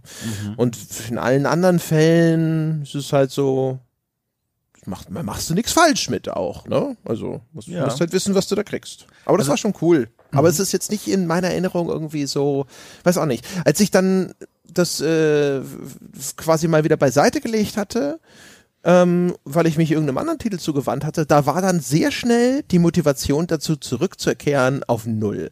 Mhm. Und so, sogar jetzt, wenn ich drüber spreche und jetzt, wo ich wieder dran erinnert werde, wie es denn so gewesen ist. Und das Krasse ist, ich habe noch nicht mal, glaube ich, jeden einzelnen letzten Fatality gesehen. Und normalerweise ist ein Mortal Kombat zumindest erst dann fertig, wenn alle Fatalities mal mhm. ausgeführt wurden. Und da hatte ich mir auch deswegen immer einzelne Figuren aufgehoben, weil ich dann immer denke so, nein, nein, jetzt nicht schon irgendwie schnell alle durchprobieren, dann hast du sie alle schon gesehen, ja. Das, das musst du quasi portionieren, das muss rationiert werden, äh, damit es möglichst lange hält, so wie Essen auf einer ganz besonders langen Wanderung. Und ähm, so, sogar das ist jetzt nichts, wo ich jetzt wieder drüber nachdenke, wo ich denke so, ja stimmt, ey, Mortal Kombat jetzt hier über Weihnachten, da kannst du ja und so. Also da werde ich hm. vielleicht, weil ich dann halt da wieder mit meinen Brüdern hocke und dann kann man vielleicht gegeneinander spielen und so. Aber ja, keine Ahnung. Das hat echt keinen ganz besonders tiefen Fußabdruck hinterlassen, aber vielleicht ist auch einfach irgendwo leichte, leichte Mortal Kombat Verschleißerscheinung. Aber es war schon geil, als ich während es gespielt wurde, fand ich es geil. Wenn das nächste rauskommt, sitze ich wieder da und sage, oh, neues Mortal Kombat. Also die Kampagne ist mir auch, also das muss ich eh mal sagen, völlig egal. Ich habe da ganz kurz reingespielt, deswegen spiele ich Mortal Kombat nicht. Ich spiele tatsächlich als reinen kompetitiven, ich möchte der beste Spieler der Welt ähm, Titel. Ähm, und äh, das habe ich auch mit Mortal Kombat 11 versucht. Ich habe da mal so eine komische Marotte irgendwie seit den letzten beiden Teilen hat das angefangen. Da habe ich dann irgendwie plötzlich so dieses Gefühl, sobald das Spiel rauskommt und wenn ich richtig gut bin, vielleicht werde ich dann einfach professioneller Mortal Kombat Spieler und kann diesen alten Job an den Nagel hängen und verdiene mein Geld damit Turnieren so. Das ist so 90% Witz, aber 10% von mir glauben das und dann fange ich an zu trainieren und zu üben und bin dann so zwei Nächte nur wach und und trainiere da meine eine Figur und dann spiele ich online und merke, na, ist doch ganz gut, dass ich einen richtigen Job habe so. Äh, vielleicht klappt das doch nicht, aber auch bei Mortal Kombat 11 hatte ich das. Ich hatte am Anfang wirklich gedacht, so so schlecht bin ich ja gar nicht und dann kam wieder die Realität nach ein paar Wochen und jetzt ist es halt immer noch ein Spiel, das ich sehr gerne spiele und auch ähm, die die kompetitive Szene verfolge. Ich gucke mir gerne die Turniere an, aber ähm, aber ja, es ist leider keine keine kein Berufsausstieg geworden, wie ich es erhofft habe. wow, ja, das ist äh, das ist so äh, den Grad an Optimismus nennen wir es so erreiche selbst ich selten. ja. ja? Selbstüberschätzung, äh, das, das spielt auch ein bisschen mit. Ähm, überbordende Euphorie und Enthusiasmus, ja. Ah. die Defektliste. Nein, alles gut. Ähm, was, was haben wir denn da noch? Wollen wir mal ein bisschen abweichen von den klassischen Spielen? Denn, äh, und hier zu ja. Hause, so in der Mitte des Podcasts, vielleicht mal ein paar andere Sachen ansprechen. Eine Zäsur? Eine, eine, ich habe ganz tolle, un ungewöhnliche Dinge auch. Das war der, genau, André. Bitte raus damit. Ja, also ich habe äh, ich hab zum Beispiel auch mal statistische Geschichten am Start. Mm. Also, was denkt ihr denn, äh, äh, was waren die erfolgreichsten The Pod-Folgen dieses Jahr? Also es geht um frei verfügbare mhm. Folgen Sonntagspodcasts für die Bäckerinhalte. Mhm. Dadurch, dass wir das ganze Tracking abgeschaltet haben, gibt es eigentlich bei uns keine Zahlen. Die einzige Zahl, die es gibt, ist äh, von den wenigen Menschen, die auf Patreon, da binden wir ja immer noch als alternativen Konsummöglichkeit einen Link zu Soundcloud ein. Und wer auf diesen Link klickt, das ist das einzige, Soundcloud, das können wir nicht abstellen, das zählt mhm. dann noch die Aufrufe. Aber das machen so wenige Menschen, dass dann halt also die, diese, diese einzige Zahl, die existiert zu unseren Bäckerinhalten, ist dann halt irgendwo zwischen 12 und 25. und das ist halt einfach, weil alle anderen benutzen entweder die RSS-Feeds oder den Player auf der Webseite und sonst irgendwas und da weiß man es nicht. Dem, deswegen geht's nur um die Sonntagspodcast. So. Okay, okay. Aber okay. was denkt ihr denn? Macht mal, gebt mal einen Tipp ab. Das ist schwierig. Ich, ich schaue gerade mal äh, auf die Liste unserer bisher erschienenen Sonntagspodcasts und ich glaube einfach, weil A, es war meine Idee, B, äh, da bin ich meiner Meinung nach bis heute am Puls der Zeit, am Puls des Gamers und deswegen Konsole versus PC Master Race, weil das das triggert. Da wird hingeklickt. Das mögen die Leute. Meine, mhm. Mein Tipp, Konsole versus PC Master Race, Runde 198. Ja, Dom? Also ich sehe gerade vor mir einen Titel, von dem ich mir gut vorstellen kann, dass den viele interessiert haben und zugehört haben. Und zwar Runde 215 sind AAA-Spiele immer noch, naja, scheiße. Das könnte ich mir vorstellen, dass das interessiert hat. Ach, zu verkopft, zu verkopft, zu Jochen, ja. Meinst zu, du? Zu Jochen Gut, ich- 1-0, ja. Versuche mich da ja reinzuhängen in diese Rolle, deswegen ist es ja eigentlich Sehr gut. Kann es aber abkürzen und sagen, Sebastian hat tatsächlich recht. Ach, Bam. Yes! Konsole vs. PC Master Race ist tatsächlich die meistgehörte Folge via Soundcloud. Und das Interessante ist jetzt sozusagen, es gibt jetzt inzwischen ja noch einen zweiten, äh, eine zweite Station, wo viele Menschen zuhören und das ist Spotify. Und wir sind zum ersten Mal jetzt auch ein komplettes Jahr auf Spotify verfügbar gewesen. Haben dort auch irgendwie massiv zugelegt. Also die Anzahl der Hörer auf Spotify hat sich fast versechsfacht im Jahr 2019. Und da sind die Statistiken aber tatsächlich ein bisschen anders. Man hat das, es muss eine andere Art von Publikum sein, ist vielleicht, keine Ahnung, ein bisschen mehr casual und so, oder vielleicht auch, weiß ich nicht, kann, weiß nicht genau, wie ich mir das erklären soll. Auf jeden Fall ist die Top 10, Top 5 auf Spotify ganz anders. Auf Spotify am meisten gehört ist die Gamescom-Folge, die Runde 229 mit Doom Eternal und so weiter und so fort. Und dann auf dem zweiten Rang ist tatsächlich die Nachbetrachtung von Horizon Zero Dawn. What? Und auf dem dritten Platz sind die besten und die schlechtesten Plot-Twists. Und währenddessen ist halt auf Soundcloud, ja, unserem traditionellen Hoster für die kostenlosen Folgen, wo dann auch, also jeder, der das über iTunes oder so, irgendwas anderes außer Spotify hört, der hört eigentlich die Folge oder der ruft sie ab von Soundcloud als File-Hoster und dort ist es eben die PC Master Race auf 1. Dann auf der zweiten Stelle ist es der Hype um Fortnite und dann kommt die Überschneidung. Der dritte ist tatsächlich auch dort die Plot-Twists. spannend. Sehr interessant. Würde mich natürlich noch mehr freuen, wenn die Besprechung von Sea of Solitude direkt auf Platz 4 folgen würde, aber ich vermute, Nee. Nicht mal auf Spotify. Auf Spotify sind generell ähm, die Einzelfolgen, die sich mit einem konkreten Spiel beschäftigen, in der Regel populärer. Während die klassischen Soundcloud-Hörer, die äh, stehen anscheinend mehr tendenziell auf diese Metathemen. Muss aber auch dazu sagen, also die Unterschiede sind erstens nicht gewaltig und zweitens sind da die Folgen im Vorteil, wie zum Beispiel auch die PC Master Race und so, die sehr früh im Jahr erschienen sind, weil die natürlich viel länger Zeit hatten, Aufrufe einzusammeln. Und gerade die zeitlosen Folgen sammeln dann halt in jedem Monat immer noch ein paar hundert Klicks und innerhalb der ersten Top 20 oder so unterscheidet sich dann der Platz 1 vom Platz 10 um vielleicht insgesamt irgendwo zwischen 5 und 800 äh, Hörern oder Aufrufen. Also ist dann Platz 1 ist halt so 25.468 und dann Platz 10 sind wir halt bei 24 24.727 oder irgend sowas. Und ähm, das heißt, die Spannweite ist dort nicht so groß und wenn dann eines halt ein paar Monate mehr hatte, wo dann nochmal 100, 200 Leute oder so mehr im Monat da drauf geklickt haben, dann, äh, dann reicht das schon aus, dass da dann äh, das Ganze auf den ersten Platz rutscht. interessant, wirklich spannend. Ja, das ist echt äh, immer wieder ulkig zu beobachten halt. Also wirklich vor allem, dass es da so Unterschiede gibt zwischen diesen beiden Plattformen. Das weiß ich nicht, ob ich das prognostiziert hätte. Ehrlich gesagt, weil ich auch bei Spotify immer gedacht habe, da sind wir jetzt nicht super einfach auffindbar. Ähm, dass ich gedacht hätte, das sind eher Leute, die vielleicht wechseln von äh, dem, dem anderen Aufruf, ne, von der sonst über Soundcloud kommt, auf irgendwas anderes. Und es gibt jetzt auch noch tatsächlich noch eine dritte Möglichkeit, weil wir ja den Sonntagspodcast auch in unseren normalen Bäcker-Feeds ausspielen, damit die Leute dann halt nur diesen einen Feed abonniert haben müssen. Und das ist jetzt in der Erfassung zum Beispiel gar nicht drin. Ja, Also viele von den Leuten, die zahlende Hörer von uns sind, die werden das wahrscheinlich auf diesem Wege beziehen. Was die äh, bevorzugen oder so, das weiß ich zum Beispiel dann gar nicht. Tja. Vielleicht versteckt sich da die Sea of Solitude äh, in den oberen Rängen. Gewiss. 100 Pro. Gewiss, ja. ja, ja. Das ist auch, also eine Riesenwelle hat das ja geschoben sozusagen. liebe ein Zeit, ich erinnere mich, ja. ein du, Echo, ja, das in, in, in die Unendlichkeit halt. hast du noch mehr Telemetrie? Ein bisschen habe ich noch. Ich habe mal geguckt, was waren denn die äh, Forenthemen des Jahres? Also was hatte denn die meisten Antworten und die meisten Aufrufe und so? Boah, sicherlich auch Das- sowas wie E3, ne? Ja, ja mh, weiß ich gar nicht. Also ich habe äh, manchmal so langstehende Sammelthreads und sowas, die habe ich so ein bisschen ausgeklammert, weil das ist dann in der Betrachtung ein bisschen unfair. Also es gibt halt dann, wenn du so guckst, ähm, was ist denn ein gutes Beispiel? Also der Was spielt ihr gerade Thread zum Beispiel? Stimmt. Der ist natürlich ein großes Thema in jedem Jahr. Ne?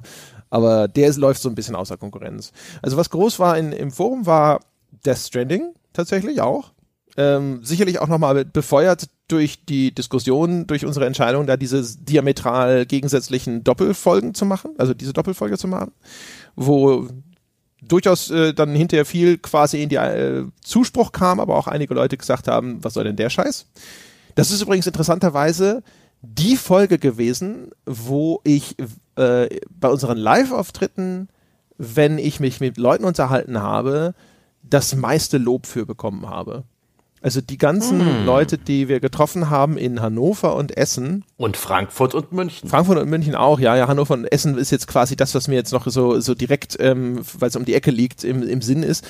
Sehr, sehr viele, die gesagt haben, so, das war ja geil. Ich weiß gar nicht, ob in Frankfurt und München war da Death Stranding die Folge überhaupt schon erschienen. Denke schon oder? Kann sein, ja. Ja. Weiß ich nicht, das war ja ein Monat ja. vorher. Egal. Also auf jeden Fall, da in Hannover und Essen weiß ich sicher, in Frankfurt und München weiß ich gar nicht mehr so ganz genau, worum sich die Gespräche gedreht haben. Auf jeden Fall, da war es echt auffällig, dass sehr viele gesagt haben, sie fanden das richtig geil, was wir da gemacht haben. Das war natürlich sehr cool. Ja, das wiederhole ich eigentlich auch nur noch mal, um mir hier öffentlich Selbstbestätigung zuzusprechen. Ja. Schön. Ich habe auch noch ähm, nicht konkrete Spiele, ähm, Dinge 2019 und zwar den größten. Achso, ich bin noch gar nicht fertig. Also, oh, ich dachte, oh. du sagst noch was dazu. So, hm, halt. also was, die anderen großen Themen, äh, Anthem, insbesondere weil das verbunden war mit der Diskussion darüber, ist das jetzt quasi der letzte Shot, den BioWare hat. War es mhm. das? Sind sie am Arsch? Machen die überhaupt noch was? Werden sie zerschlagen? Verkauft die Electronic Arts irgendwie nach weiß ich nicht, wohin man halt seine Studios verkauft, die man eigentlich nicht mehr haben will, ja, zu, an Tencent ähm, oder an THQ Nordic. THQ Nordic auch übrigens. Äh, bei den, den größten Dingern ist dieser THQ Nordic macht ein AMA auf 8chan Skandal gewesen. Das wurde auch wahnsinnig. Okay. Ja, ist echt äh, sehr, sehr, sehr, sehr viele Antworten.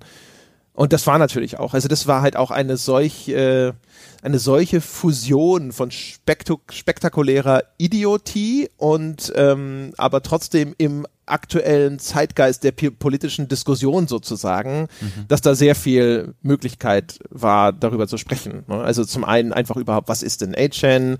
Äh, wie schlimm ist A-Chain? Wie dumm war THQ, das zu machen? Äh, wie sehr glauben wir ihnen, dass sie überhaupt nur dumm gewesen sind oder war es Vorsatz und so weiter und so fort? Also das ist sehr viel. Dann ähm, die äh, liberalere äh, USK-Haltung gegenüber der Darstellung von Hakenkreuzen mm. oder verfassungsfeindlichen Kennzeichen insgesamt. Auch ein Thema dieses Jahr gewesen. Äh, dann natürlich auch Epic versus Valve, ne, also der Epic Store ähm, der zwar, ich glaube ja, schon 2018 seinen Anfang genommen hat, aber dieses Jahr mhm. sozusagen, äh, insbesondere dann so mit dem Release von Metro Exodus ne, und dieser ganzen Geschichte des Metro Exodus sehr kurze Zeit vorher von Steam abgezogen und exklusiv in den Epic Store gewandert ist. Das hat, äh, glaube ich, einen großen Peak, einen Höhepunkt in dieser ganzen Diskussion um Epics Exklusivstrategie bedeutet. Das war eine große Diskussion noch und tatsächlich die Veröffentlichung von dem äh, Redaktionskodex der GameStar, mhm. was allerdings daran gelegen hat, dass dann danach auch monatelang die Leute quasi nachgehalten haben und immer wenn irgendwo eine Meldung äh, bei der GameStar erschienen ist, von denen sie mhm. dachten, dass das jetzt nicht kodexkonform ist, dann äh, wurde da sozusagen nochmal die Diskussion wieder neu angefacht. Die Epic Store Geschichte ist auch bei mir bei den Trends 2019, ja, wie die Spielegemeinschaft den Epic Store hassen lernte und im Laufe des Jahres stopped giving a shit. also wie die äh, wie, wie die Spielergemeinde 2000, Anfang 2019 wirklich inbrünstig mit dem Epic Game Store auf Kriegsfuß war und sich inzwischen, wie ich es erwartet habe, eigentlich dran gewöhnt hat. Also inzwischen, mhm. wenn ein Spiel bei Epic erstmal erscheint, dann gibt's doch so eine müde Reflexhandlung. Aber Epic, ich will doch eigentlich Steam, aber so ernst gemeint und so, so wutschäumen und so laut wie Anfang des Jahres sind diese Rufe längst nicht mehr. Inzwischen haben viele Leute einen Account und es hat sich so Normalität eingestellt. Das finde ich ganz ja, bei bei Borderlands 3, da flammt es nochmal ja, kurz auf, aber, auch, aber ja, es ja. ist schon wirklich hart auf dem Weg zur Normalisierung. Ja. Ich glaube auch, also wahrscheinlich Ende 2020 ist es vermutlich uns nicht mal mehr eine Erwähnung wert. Also zumindest nicht mehr in diesem Kontext. Dann ist es vielleicht immer noch mal interessant zu schauen, was ist denn da passiert mit dem Epic Store, in, soweit das dann hinterher überhaupt möglich ist. Ne? Weil interessant wären ja zum Beispiel auch die Metriken, also wie verkauft sich das Zeug, was da ist und wie viele Nutzer haben die und so weiter. Ähm, Aber ja, ich habe auch das Gefühl, dieses Soufflé ist schon dabei, Ja. in sich zusammenzufallen. Ich habe auch noch weitere Trends 2019. Der größte Trend, ähm, Let's Make Old Shit New Again, habe ich es genannt. Und zwar geht es konkret darum, dass ähm, bekannte Franchises, die nicht mehr fortgeführt werden oder nicht auf die Art und Weise, wie es die Leute mögen, einfach von anderen Studios richtig gemacht werden. Meist auch noch mit einem der Urheber dieser Franchise. Case in Point, Sachen wie Two Point Hospital, was eigentlich ein Theme Hospital ist. Phoenix Point ist eigentlich ein XCOM. Ähm, Dangerous Driving ist ein schlechtes Spiel, aber kommt von den Burnout-Machern und versucht Burnout zu kopieren. Wir haben Bloodstained Ritual of the Night und viele, viele andere Spiele in diesem Stil. Yooka-Laylee von den Banjo-Kazooie-Machern, das war halt schon letztes Jahr und sowas. Aber das ist halt ein Trend, der dieses Jahr besonders stark durchgeschlagen hat, wo offensichtlich äh, hat ein bisschen mit Nostalgie zu tun, glaube ich, dass Leute einfach äh, Spiele wollen wie früher und viele Hersteller machen halt heutzutage lieber as Service Games oder haben wahrscheinlich auch 2019 gelernt, dass das auch nicht ständig geht. ist vielleicht auch so ein Trend 2019 und ähm, kleinere Indies oder kleinere frisch gegründete Studios nehmen sich dann eben die alten Schablonen, machen daraus neue Spiele und sind damit echt erfolgreich. Ich, ich, weiß, ich bin mir bei sowas immer nie so sicher, ob da wirklich Nostalgie, also der spielt natürlich mit Sicherheit mit rein für ein gewisses Publikum, aber ich kann mir auch sehr gut vorstellen, dass eben diese alten Spiele, Schablonen, wie du es so schön genannt hast, ähm, für ein jüngeres Publikum einfach nicht alt sind, sondern unbekannt. Und dadurch, dass dieser Rückgriff in die Vergangenheit geschieht, ne, dass dann, dass sich plötzlich irgendwie frisch anfühlt, was eigentlich äh, eigentlich quasi alter Hase ist. So, gibt es das, ein alter Hase? Das fühlt sich irgendwie falsch an. Alter, alter Schuh? Was ist der Hase? Alter Hut, Alter Hut. Und was Oh ist boy. der Hase? Ein, der, das ist der Veteran. Ein Ach alter so, ach, Hase du ist der, der, der Erfahrene, Ja, der sich auskennt. Ach, der alte Hut Zeit. ist das Ding, wo du denkst so, ah, den habe ich ja schon früher mal getragen. Also eines davon und genau, das war nur der Punkt, den ich machen wollte, aber ich meine, das ist jetzt auch kein kein ähm, Mhm. meisterhafter Geniegedanke, aber ich glaube, das kann man ja noch dazu dazu ergänzen. Ja. Äh, auch ein Grund, warum die so erfolgreich sind. Zumal ja auch, ähm, ich glaube, stets ein Bedürfnis nach aktuellen Versionen von so Klassikern besteht. Denn es Ja. gibt immer das Argument, k- kauf sie doch bei GOG, spiel doch das Original, aber nein, ich persönlich bin Grafikhure. Ähm, deswegen habe ich mich so über Resident Evil 2 gefreut. A, Oldschool Gameplay, B, moderne Grafik. Genauso muss das sein.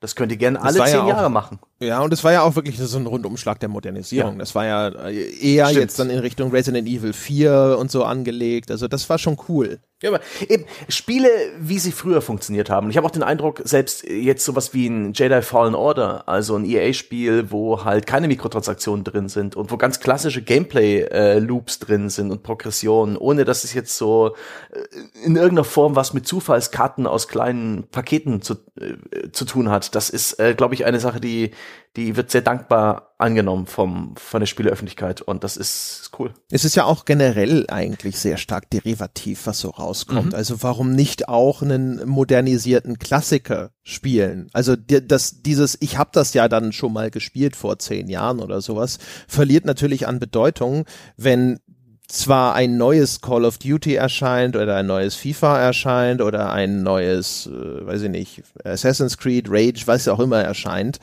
ähm, inhaltlich sich aber nicht wirklich signifikant von entweder Vorgängern oder existierenden anderen Titeln im Genre unterscheidet. Äh, ne? Und dann ist tatsächlich manchmal sogar der Rückgriff vielleicht der frischere Wind. Absurderweise. Wenn du dann auf einmal einen Titel kriegst, der äh, vor 10, 20 Jahren aktuell gewesen ist, aber aus einer ganz anderen Zeit stammt, in der ganz andere Best Practices, ganz andere Marktbedingungen herrschten, die dann wieder zu anderen Designentscheidungen geführt haben, das kann dann manchmal sogar so enden, insbesondere wenn du ihn vielleicht in seiner Zeit noch nicht gespielt hattest, dass du das Gefühl hast, so, das ist jetzt für mich sogar das frischere, das innovativere Produkt im Vergleich zu dem, was es an tatsächlichen Neuerscheinungen gibt. Hm. Ich habe noch einen Trend, den besten Trend 2019. Die Yakuza-Reihe hat dieses Jahr praktisch weltweites Aufsehen erreicht. Letztes Das Jahr war jetzt auch so größte Enttäuschung, ja, die, wo die Schere zwischen Erwartung nach Ankündigung und tatsächlicher Delivery am weitesten nach unten auseinanderging. Jetzt gerade. Nein, nein, das ist einfach meine, ein, es erfüllt mich mit Freude, Genugtuung und großer Befriedigung, dass endlich dieses Unrecht, dass diese Serie ein Schattendasein führt, wo nur so, so, so Edgelords mit Japan-Begeisterung das Ganze gut finden und irgendwie hat Sega offensichtlich auch dieses Jahr dann, also mit dem Release von Yakuza Zero im letzten Jahr gemerkt, dass das, äh, dass die Leute Yakuza-Spiele wollen, hat kräftig alte Spiele äh, geremastert äh, und auf die PS4 gebracht, hat die Yakuza-Spiele auf den PC gebracht, wo sie sich tatsächlich gut verkaufen mit Kiwami, Kiwami 2, mit dem Yakuza 6, mit dem großen Interesse auch in der Spieleöffentlichkeit, die ich das ich vorher nicht so mitbekommen habe für den äh, siebten Teil, für den äh, praktisch eine Art Serien-Reboot, wo plötzlich ein rundenbasiertes Prügelspiel aus der ganzen Sache wird. Weiß nicht, was das soll mit dem Judgment Spin-off und Yakuza ist plötzlich eine globale Franchise geworden und das finde ich gut, denn diese, diese Spielereihe verdient es gespielt zu werden. Sie zählt zu den besten Exportprodukten Japans. Shenmue 3, ja, dieses Trainwreck, ja, hat absolut keine Existenzberechtigung, weil es wurde längst übertroffen. Ja, damals schon auf der PS2 von Yakuza. Diese, diese Formel der kompakten, lebendigen, offenen Spielwelt, ja, wo man alles tun kann, ja, das wurde längst gebestet, ja, und jetzt kommt hier dieses Studio mit Kickstarter vorbei. offene Spielwelt bei Yakuza, wo du irgendwie so eine Straße Downtown mal durchlaufen darfst. ich habe das Gefühl, hier wird ein bisschen aufgebaut, Nein, auch was nein. den Erfolg der Serie Nein, angeht. nein, Die Verfügbarkeit nein. wurde sicherlich verbessert, aber ich habe nicht das Gefühl, dass an jeder Straßenecke Leute stehen und sagen so, was ist dieses Yakuza? Mehr und mehr. Auch das eine, eine, eine, eine, eine schöne Anekdote von unseren Live-Auftritten. Menschen, die mir dankten, dass ich sie zu Yakuza geführt habe, praktisch ins Licht. Ins Licht. ja. Naja, Boah, das ist ja, ihr seid halt immer noch im Schatten. Schade, ne? So prometische Höhlengleichnis, ihr seid immer noch eingekettet, ja, und schaut auf die Schatten der Spiele, die vor euch her- vorbeigetragen werden. Andere, Aber ich ja, habe schon mal ein Yakuza gespielt. offensichtlich nicht richtig. Offensichtlich das Falsche. hast das Spiel nicht verstanden. ja, Du musst dich drauf einlassen. du warst vielleicht noch nicht reif genug dafür. Das kann natürlich sein. Da fehlte mir vielleicht tatsächlich die charakterliche Eignung. Ja, das war wahrscheinlich, da warst du wahrscheinlich irgendwie 17 Jahre alt und hattest nur noch irgendwie andere Sachen im Kopf. Ja, da muss man Was? schon. Nein, das war, Gott, was war nee, so, so lange gibt's die Reihe auch noch nicht. Aber ja, ähm, das äh, jetzt, und das ist es auch mit den Trends gewesen jetzt. Ähm, jetzt jetzt habe ich das gesagt und jetzt können wir vielleicht wieder zu einzelnen Spieletiteln kommen, wenn, wenn ihr noch was habt. Ich habe noch viel. Äh, ja, ja, ja, bestimmt, aber äh, weiß ich nicht, haben wir denn sonst schon? Was war denn tatsächlich, also bei den Themen dieses Jahres oder sowas, wenn wir mal so auf die Themensetzung oder die, die Neuigkeiten dieses Jahres zurückblicken, waren 2019 irgendwie in dieser Hinsicht bedeutsam? Ich meine, dass äh, sich zum Beispiel der Umgang mit den verfassungsfeindlichen Kennzeichen insofern äh, ein bisschen gnädiger verändert hat, dass das jetzt, dass ja Hm. jetzt eine Gleichbehandlung äh, erfolgt oder zumindest ähnlich wie im Film. Ne? Also für diejenigen, die es gar nicht mitgekriegt haben, früher war es ja so, die USK hat gesagt so mehr oder minder kategorisch Hakenkreuze nein. Da gibt's dann quasi keine Kennzeichnung, brauchst du erst gar nicht einreichen.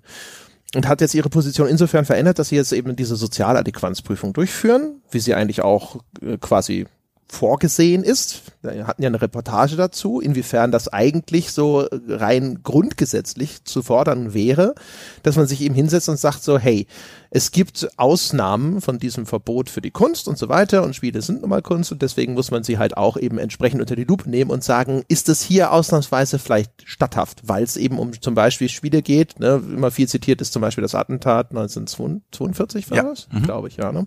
ähm, das ja eine eher historische Aufklärung betreibt, das äh, nun wirklich nicht im geringsten und auch zu keiner Sekunde in den Verdacht kommen könnte, in irgendeiner Form diese Symbole propagandistisch zu benutzen und so weiter. Und solche Spiele sollten ja eigentlich erlaubt sein. Und jetzt kann man sagen, so, okay, okay, diese Prüfung findet jetzt statt. Und wir haben ja jetzt sogar gesehen, dass sie ähnlich sage ich mal, liberal äh, erfolgt wie im Film, dadurch, dass jetzt zum Beispiel Wolfenstein ungeschnitten erscheinen. Mhm. Das ist ja eigentlich schon eine substanzielle Veränderung im Umgang mit dem Medium Computerspiel hier in Deutschland. Da kann man, also eigentlich ist das ja schon so, das ist eine, ein Ereignis, wenn man so möchte, auch wenn das etwas ist, wo das hat halt irgendwie, ne, man, man will gar nicht so richtig da sitzen und sagen so, wow, super, dass das passiert ist, weil es natürlich immer ne, so um Hakenkreuze geht und sonst irgendwas. Man fühlt sich dabei immer sofort auf erstens dünnem Eis Und zweitens sitzt man immer sofort da und sagt so, das geht ja, man, das hat immer diesen Erklärungsbedarf. Ne? Man sitzt immer sofort da und sagt so, ja, pass mal auf, aber das ist nur so und das ist auch nur für die Spiele und im Film ist es auch so und so weiter und so fort. Es ist nicht so, dass wir Hakenkreuz irgendwie gut finden würden, aber ne? wegen dem historischen Kontext und wegen dieser Themensetzung und sowas, und die Künstler sollten halt die gleichen Freiheiten in beiden Medien genießen. Aber an sich schon echt äh, ein, ja, etwas, das hätte man sich vor fünf Jahren mhm. wahrscheinlich noch nicht ausgemalt. Ja, so äh, ja, ja. Sachen also ich, ich saß da vor dieser Meldung und habe natürlich auch erstmal gedacht, ja, also fantastisch und, und toll und gut, aber ich habe das dann sehr schnell auch dann so hingenommen und akzeptiert, weil ich das für mich das Gefühl hatte und sicherlich auch viele andere, es war halt auch Zeit. So, man hat ja eigentlich nur darauf gewartet, dass das jetzt endlich mal dann angenommen und durchgesetzt wird, weil, also wie gesagt, ich habe halt das Gefühl, wir sind gedanklich eh schon viel weiter und das war nur noch so ein Nachhall, der jetzt auch noch erfüllt wurde. So zumindest habe ich das wahrgenommen ähm, und und deswegen war das nichts, wo ich dann ähm, quasi mir den Sekt aufgemacht habe, mir gedacht habe, fantastisch, ein, ein wichtiger Schritt für das Medium, sicherlich wichtig aus so einer Chronistensicht, aber ähm, ich habe mich dann so gefreut und gedacht, so cool, das ist das ist ein tolles Zeichen, aber weiter geht's irgendwie. Also es war nicht so so geschichtsträchtiger Mauerfall quasi für mich emotional, sondern es war so, ja, cool. Ja, also war jetzt natürlich jetzt, es ist ja, das Medium hat sozusagen in seiner äh, kulturellen, gesellschaftlichen Akzeptanz sicherlich auch schon, mhm. sagen wir mal, größere Schritte irgendwo äh, erlebt, die aber selten dann an so einem einzelnen Ereignis irgendwo anknüpfbar sind. Ne? Es ist ja meistens eher so eine der Frosch sitzt im Wasser, das langsam erhitzt wird Geschichte. Ne? Du guckst zurück und dann werden dir Veränderungen bewusst. Ne? Also merkt man immer bei zehn Jahre klüger, wo wir, ich glaube sogar in diesem Jahr sogar noch teilweise Ausläufer dieser Killerspiele-Debatte behandelt haben. Ja. Wo man sich auch denkt, so krass, innerhalb einer Dekade von dieser riesigen öffentlichen Debatte, wo das ganze Medium teilweise samt und sonders in Verruf gebracht wurde, bis heute, wo das dann einmal noch aufgeschwappt, äh, aufgekommen ist jetzt äh, im Nachgang dieses äh, Terroranschlags in Halle. Mhm. Aber ansonsten, also wie, wie, wie große Fortschritte sozusagen der gesellschaftliche Umgang mit Computerspielen gemacht hat in diesem weitläufigen Rückblick. Ne? Aber das ist tatsächlich irgendwas, das kannst du halt nicht so festmachen an, das ist da und da passiert, da gibt's auch so Meilensteine, wie zum Beispiel, dass damals die USK gesetzlich äh, rechtssicher geworden ist, 2003. Das war eigentlich auch ein krasser Schritt, aber auch der ist halt, das ist, das sind, weil das sind so bürokratische Ereignisse, die natürlich super unspektakulär sind. Die ja. USK-Empfehlung ist jetzt rechtsverbindlich sozusagen. Und äh, was das für Auswirkungen hatte, war damals sicherlich absehbar, aber vielleicht nicht jedem so klar, nämlich dass jetzt Hersteller endlich nicht irgendwie auf Verdacht ihre Spiele schneiden mussten, grünes Blut reingeklatscht und sonst irgendwas, um auch ja auf jeden Fall vor einer Indizierung sicher zu sein, sondern jetzt konnten sie sich sozusagen über diesen USK-Prozess an das Erlaubte rantasten, mhm. was dann halt auch in dem Darstellbaren im Computerspiel dann halt einfach einen sehr großen Korridor geöffnet hat, der vorher sehr viel schmaler war. Aber auch das ist halt so, ja, das, das ist jetzt sozusagen ähm, in irgendeiner Form durchsetzbar, was die USK da macht. Das ist jetzt ein Verwaltungsakt. Das ist halt eigentlich auch, ist halt einfach super unspektakulär, mhm. was da tatsächlich geschieht, auch wenn die Auswirkungen auf das, was dann im Medium Computerspiel passiert, erheblich sind. Ich habe da eine schöne Parallele, die auch mit dem zusammenhängt, was du gerade gesagt hast, und zwar ähm, in den in den Nachwehen des Terroranschlags von Halle, als Seehofer gesagt hat, hier bla bla, die Gamer-Szene muss mehr in den Blick genommen werden. Darüber wurde ja ganz viel geschrieben.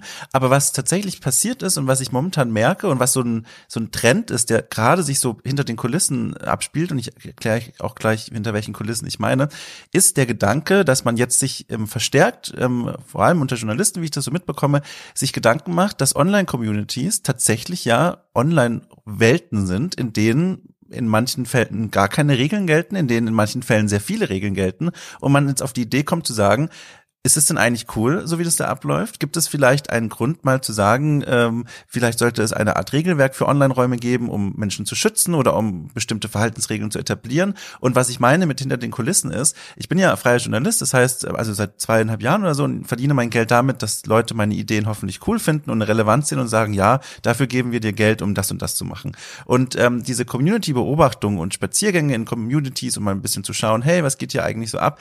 Das war was, was ich schon immer faszinierend fand, aber ich ganz am Anfang unheimlich Probleme hatte, an Redaktionen zu kommunizieren, was das eigentlich für eine Relevanz hat und warum man das machen sollte, mal zu gucken, was für Communities existieren da draußen eigentlich. Und jetzt habe ich gemerkt, ähm, so im Nachgang von dieser Aussage von Seehofer, die inhaltlich jetzt damit nicht besonders viel zu tun hat, aber wie gesagt, Menschen mal auf den Trichter gebracht hat, zu sagen, vielleicht ist es doch mal spannend, sich anzugucken, was machen Leute eigentlich online so, merke ich, dass die Akzeptanz gegenüber diesen Pitches, gegenüber diesen Textvorschlägen extrem gestiegen ist. Also von allen möglichen Seiten. Nicht nur Fachpresse, sondern auch General Interest. Und das finde ich ist eine spannende Entwicklung. Und ich hoffe, hoffe, hoffe, dass das ein Trend ist, der sich so ins nächste Jahr dann fortsetzt, dass man die Berichterstattung über Spiele und Spielekultur ergänzt, um diese neue Perspektive, die es ja irgendwie schon immer gab, aber dass man jetzt sich wirklich mal viel stärker Online-Räume anguckt und ähm, gar nicht unter so einem wir brauchen Regeln Aspekt, sondern erstmal einfach nur zu gucken und zu schauen, was geht da eigentlich ab, was können Spieler da machen, was können sie nicht machen. Und das finde ich ein super spannender Trend,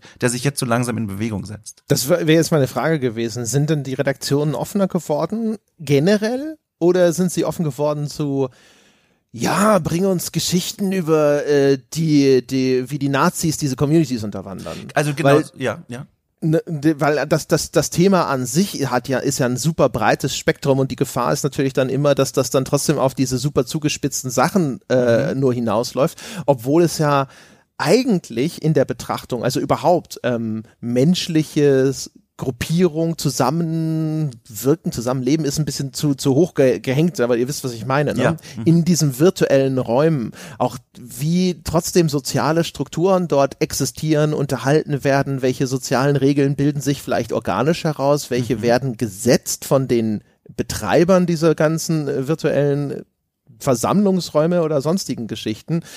Ähm, das finde ich total spannend. Ich habe halt immer nur so ein bisschen das Gefühl oder das leise Bedauern, dass das halt sehr stark runtergekocht ist, immer auf die negativen Aspekte. Genauso wie ja auch zum Beispiel bei Toxizität zum Beispiel. Ja. ja. Mhm. Toxic Communities, es war ein Riesenthema.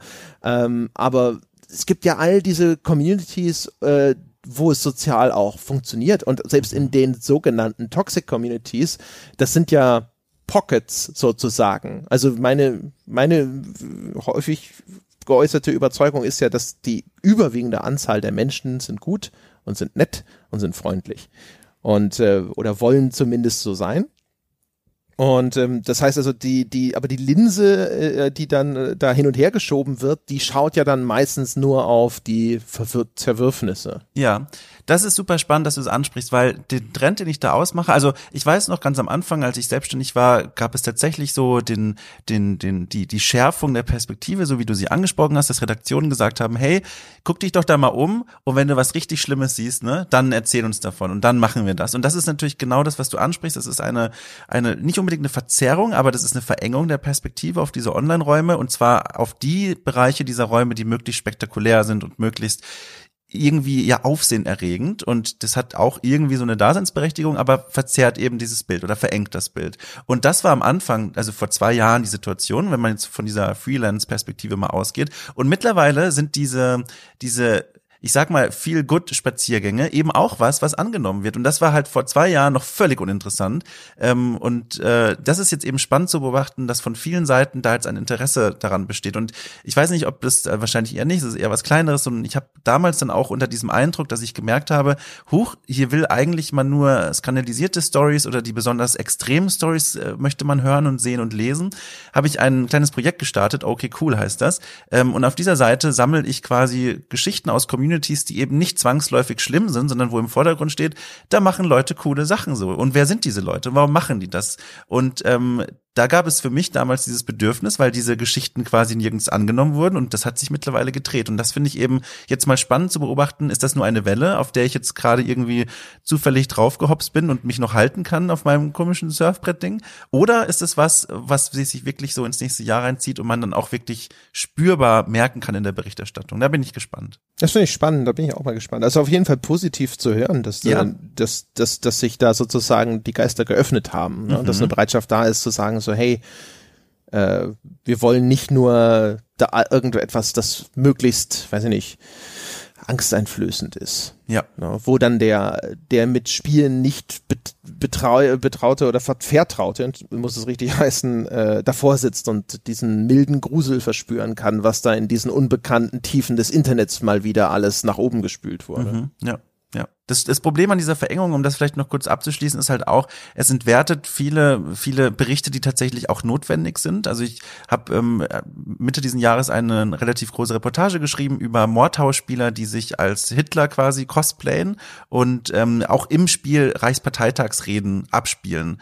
Und über die habe ich geschrieben und dass den Entwicklern das halt im Grunde egal ist. Und solche Texte sind halt auch irgendwo wichtig. Aber wenn man, wenn die erscheinen in einem Klima, in dem sowieso nur die Skandale und diese schlimmen Themen ähm, Platz finden, verliert sowas halt auch an Gewicht. Und das ist halt dann, das ist dann halt schlimm und schwierig. Aber genau, das, das war, wollte ich nur dazu sagen. Es ist ein Thema, das mich viel beschäftigt. Deswegen muss ich diesen Monolog jetzt einfach abbrechen und sagen, war ein schönes Spielejahr. Ja. ja, ich habe äh, übrigens noch eine, eine Kuriosität vergessen in meinen ganzen Statistik-Dingern, denn über die, das Wunder von Spotify kann ich jetzt auch sagen, was sind denn die populärsten Bands unter den Menschen, die unseren frei verfügbaren Podcast oh. auf Spotify hören? Im Moment äh, garantiert hm. irgendeine Metal-Band, weil Videospieler hören Metal und tragen schwarze T-Shirts und spielen am liebsten Rollenspiele. Das ist eine Korrelation, die ist mir seit dem Berufseinstieg krass aufgefallen und die ist nicht zu leugnen. Jetzt, äh, dann hast du einen Tipp? Ähm, ich kenne leider keine Metal-Bands. okay. Also, jetzt die richtigen Antworten sind Rammstein. Ach, guck. Nicht irre verwunderlich, weil ne, extrem populäre Band generell und hat ja, ich weiß gar nicht, dieses Deutschland kam das dieses Jahr, ich glaube, ja. oder? Mhm, ja. ja. Aber damit gehe ich ja, Rammstein kann man machen. So. Finde ich gut. Als, als, als ob, ja. Und ich vermute mal einfach, dass dann halt, das wird natürlich eine Rolle spielen, ne? Hat in diesem Jahr was neu rausgebracht, mhm. dann wird das natürlich irre viel gehört wahrscheinlich und dann kommt sowas dann auch vor. Dann etwas, von dem ich noch nie gehört habe, namens Apache 207. Okay, kenne ich auch nicht, ne? Mhm. Keine Ahnung. Ich weiß nicht mal, ob das eine Band ist. Es muss nämlich nicht zwingend eine Band sein, denn ebenfalls in der Liste die drei Fragezeichen. Ah, schön. Und dann noch Linkin Park. Ganz kurz zur Erklärung, Einordnung, Apache 207 ist ein deutscher Rapper und Sänger mit türkischen Wurzeln. Das sagt Wikipedia im ersten Satz. Ist 22 Jahre alt. Geil, Brudi. Vielleicht Ehrenmann. Dies Jahr auch irgendwie einen Hit rausgebracht. Und das finde ich gut. Den muss ich mir mal ranhören, weil ich, ich, ich habe überhaupt gar keinen Zugang zu deutscher Leitkultur, da ich kein äh, Fernsehen schaue in Deutschland und auch so kein deutsches Internet großartig ähm, besuche. Und ich habe auch keine Peer Group mehr. Ja? Früher gab es ja die Schule und Kommilitonen am Studium und inzwischen sitze ich in meinem Homeoffice und draußen passiert die Welt.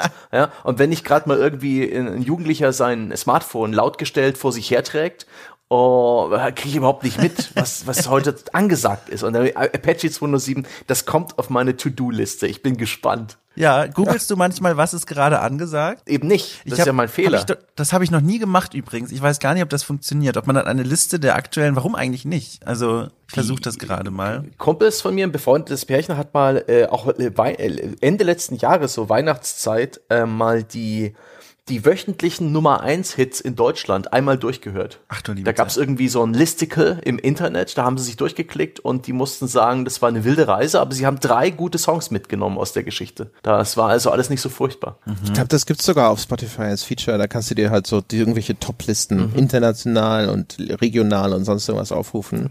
Aber das ist für mich immer völlig untauglich. Ja. Ich, das sind so Top 50 und die höre ich, die höre ich durch und dann sitze ich meistens da so, ja, okay, vielleicht vielleicht, vielleicht sind es die nächsten 50, ich weiß es nicht. Das ist irgendwie, mm, aber Musik ist bei mir eh, glaube ich, merkwürdig, schwierig. Boah, ich habe gar keinen, ich habe gar keine Kategorie bester Spiele-Soundtrack. Da muss ich jetzt auch mal nachdenken, ob mir überhaupt was Nein, du hast doch, um Gottes Willen, du hast doch eigentlich eh genug ähm, Kategorien. Ja, also auf jeden Fall. Man, man, muss dazu sagen, ich, wie gesagt, ich weiß auch nicht, da steht nichts dabei, da steht kein Erfassungszeitraum. Also es könnte jetzt zum Beispiel sein, dass der Apache 207 vor kurzer Zeit sein Debütalbum rausgebracht hat oder irgendwas anderes super erfolgreiches, hat die Titelmusik für irgendeine Fernsehserie gemacht, die dann viel abgerufen wurde, weiß der Geier was. Ich habe jetzt keine Ahnung, ob das jetzt aus den letzten sechs Wochen ist, aus dem Jahr. Also an, es ist es, diese Liste erschien, als ich nach den, äh, den Abrufen fürs Jahr gesucht habe. Es ist für mich aber nicht ganz klar erkennbar, ob es tatsächlich den gleichen Zeitraum für das Zusammenstellen dieser Liste benutzt oder so. Das erscheint da einfach nur. Ne? Das sind die Künstler, die, äh, die deine, deine User sonst so hören. Hm. Naja. Aber das wissen wir jetzt auch. wollen wir mal zurück zu Spielen? Wollen wir mal ja. jetzt, nachdem wir lange so ein bisschen vom Spielethema weg waren, ähm, von konkreten, äh, einfach das beste Spiel des Jahres, einfach Pflaster abreißen? Ich hab's hier oh. stehen. Best of the best. Und ich würde erst eure hören, bevor ich euch übertrumpfe. jetzt schon den König auf den Thron setzen. Ja, und danach rausmeandern mit Beliebigkeiten. Schon jetzt gesalbte Häupter im, im Podcast. Wollen wir das bis zum Schluss aufheben? Können wir auch machen, ja? Ich weiß es nicht. Wir können auch einfach mal hier Erwartungen unterwandern. Ja? Ryan Johnson-Style einfach mal mit allen Erwartungen brechen. Ich habe ja noch so viele andere ähm, Kategorien. Ja? Lass, jetzt, jetzt lass uns das machen. Sonst, sonst sieht's wieder so aus, ja, als weiß ich nicht, dann ist es Listen Bait, ja. als, als, wenn wir jetzt hier diesen Information Gap aufmachen, ja, dann sind die Leute da und sagen, ah, ich hätte abbrechen wollen, aber jetzt habt ihr mich gezwungen weiterzuhören. Death Stranding muss es sein. Mhm, mh, mh. Kurz und schmerzlos. Mhm, da, wie, ist ja jetzt ne, schon jede Menge dazu gesagt, ja. auch sogar in diesem Podcast wieder was dazu gesagt und so. Aber das ist es. Also das ist tatsächlich das Ding, wo ich am meisten immer wieder gedacht habe, ach wie geil. Ich habe auch recht häufig gedacht, oh Gott, nein, oh, warum, mm, shit, oh Gott, nein, hör auf. Ja, ähm, aber so unterm Strich lieber fünf Death, Death Stranding mit all ihren Momenten der Frustration, der Langeweile, des Nein, oh mein Gott, hör auf, äh, fass dich kürzer, sei nicht so selbstverliebt. Ah, nein, doch. Und äh, ich möchte bitte die Duschsequenz abbrechen. Danke, viermal quasi nicht nur quasi klicken, sondern eine Taste drücken und bestätigen. Das habe ich mir immer gewünscht. Du bist der allerbeste Hideo. Vielen Dank mhm. dafür. Look at the transport terminal for details. Mhm. Aber trotz alledem lieber fünf davon als etwas so ultra generisches. Ähm, von daher, ja. Das ist es. Das ist meins. Gut, gut, gut. Dom? Mhm. Ich habe fieberhaft nachgedacht, weil das ist immer eine Kategorie, in der ich mich sehr schwer tue, weil ich habe ja am Anfang schon mal gesagt, ähm, bin da ein sehr emotionaler Mensch und denke vor allem an Spielmomente zurück und gar nicht jetzt mal so sehr an, keine Ahnung, total gelungenes Game Design oder so ein Kram. Ähm, deswegen, ich, ich, ich, ich ähm, schiebe jetzt einfach mal und sage drei Titel, aber dafür mache ich es auch ganz kurz, weil diese drei haben auf ihre unterschiedliche Art und Weise mir viel gegeben. Äh, zwei davon habe ich schon äh, hier genannt. Ähm, zum einen ist es ähm, Days Gone, aus, aus Gründen. Ähm, allein der Waldspaziergang quasi. Also eigentlich müsste ich sagen, der Waldspaziergang aus Days Gone. Dann die, die, was auch keine Überraschung ist, die ähm, aufbauende Art und Weise von Sea of Solitude. So, bisher ist es noch langweilig, aber Jetzt Top oh. 1 quasi. Top, ja, der erste Platz.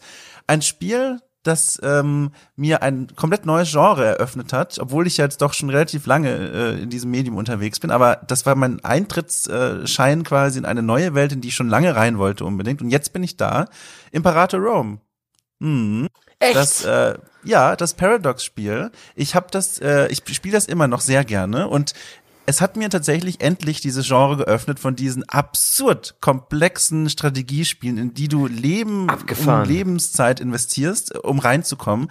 Und da hat jetzt mal alles gestimmt. Die Eintrittsschwelle war verhältnismäßig machbar für mich. Das Setting holt mich natürlich sofort ab. Äh, europäische Antike, hallo, hier bin ich.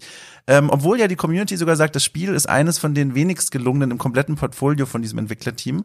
Aber für mich war es die Eintrittskarte in dieses neue Genre und da öffnen sich plötzlich jetzt ganz neue Möglichkeiten und, und Spielwelten für mich. Und ich glaube einfach aus diesem Grund für mich, ja, Spiel des Jahres, warum nicht? Das hat dich bestimmt eine Mortal Kombat Meisterschaft cool. gekostet. Ja, du, weißt du, wenn das nicht passiert wäre, das sind die Trainingsstunden, die dann zur Meisterschaft gefehlt haben. Ähm, Fun Fact dazu, wenn du, wenn du noch mal diese, in diese Wunde reinstochern musst, dann sage ich auch noch mal ganz ganz kurz, ich habe ja, ähm, ich habe mir auf der PS4 damals, als ich mir zum ersten Mal ein Nickname zugelegt habe, überlegt, welcher Nickname klingt gut, wenn man ihn über so Stadionlautsprecher ruft und quasi, wenn die Kommentatoren mich anfeuern und sagen, hier, ne, XY hat wieder fantastisch abgeliefert, habe ich überlegt, welcher Name klingt cool. Und war Geil. Ja. Geil, das ist die das ist die selbstverliebteste Art, einen Nickname auszuwählen, die ich je gehört habe. Klingt gut, wenn er über Stadionlautsprecher ausgerufen wird. Lass mich doch. Von einem Stadion, ich, von einem ich erstarre vor Ehrfurcht. Das ist so geil.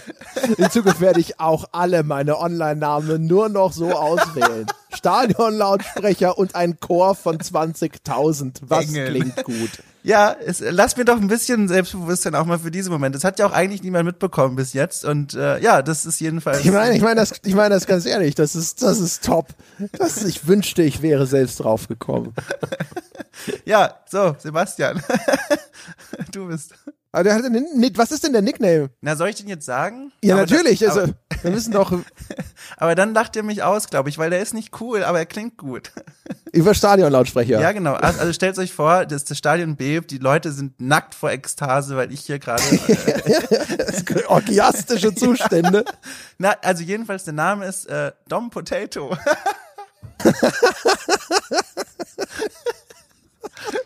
Oh Gott, das Workshoppen wir nochmal.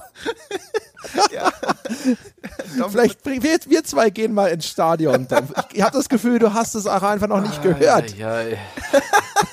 Das ist auch so, ja. Ich hatte jetzt die Erwartung, dass es irgendwas ist, so dreisilbiges. Nee, ich hatte so eine Kartoffelphase in meinem Leben, in der ich das ganz fantastisch fand. Also diese, diese, diese, diese Frucht, dieses, dieses Ernährungsmittel. Und ich habe auch auf Twitch heiße ich auch Kartoffelknopf.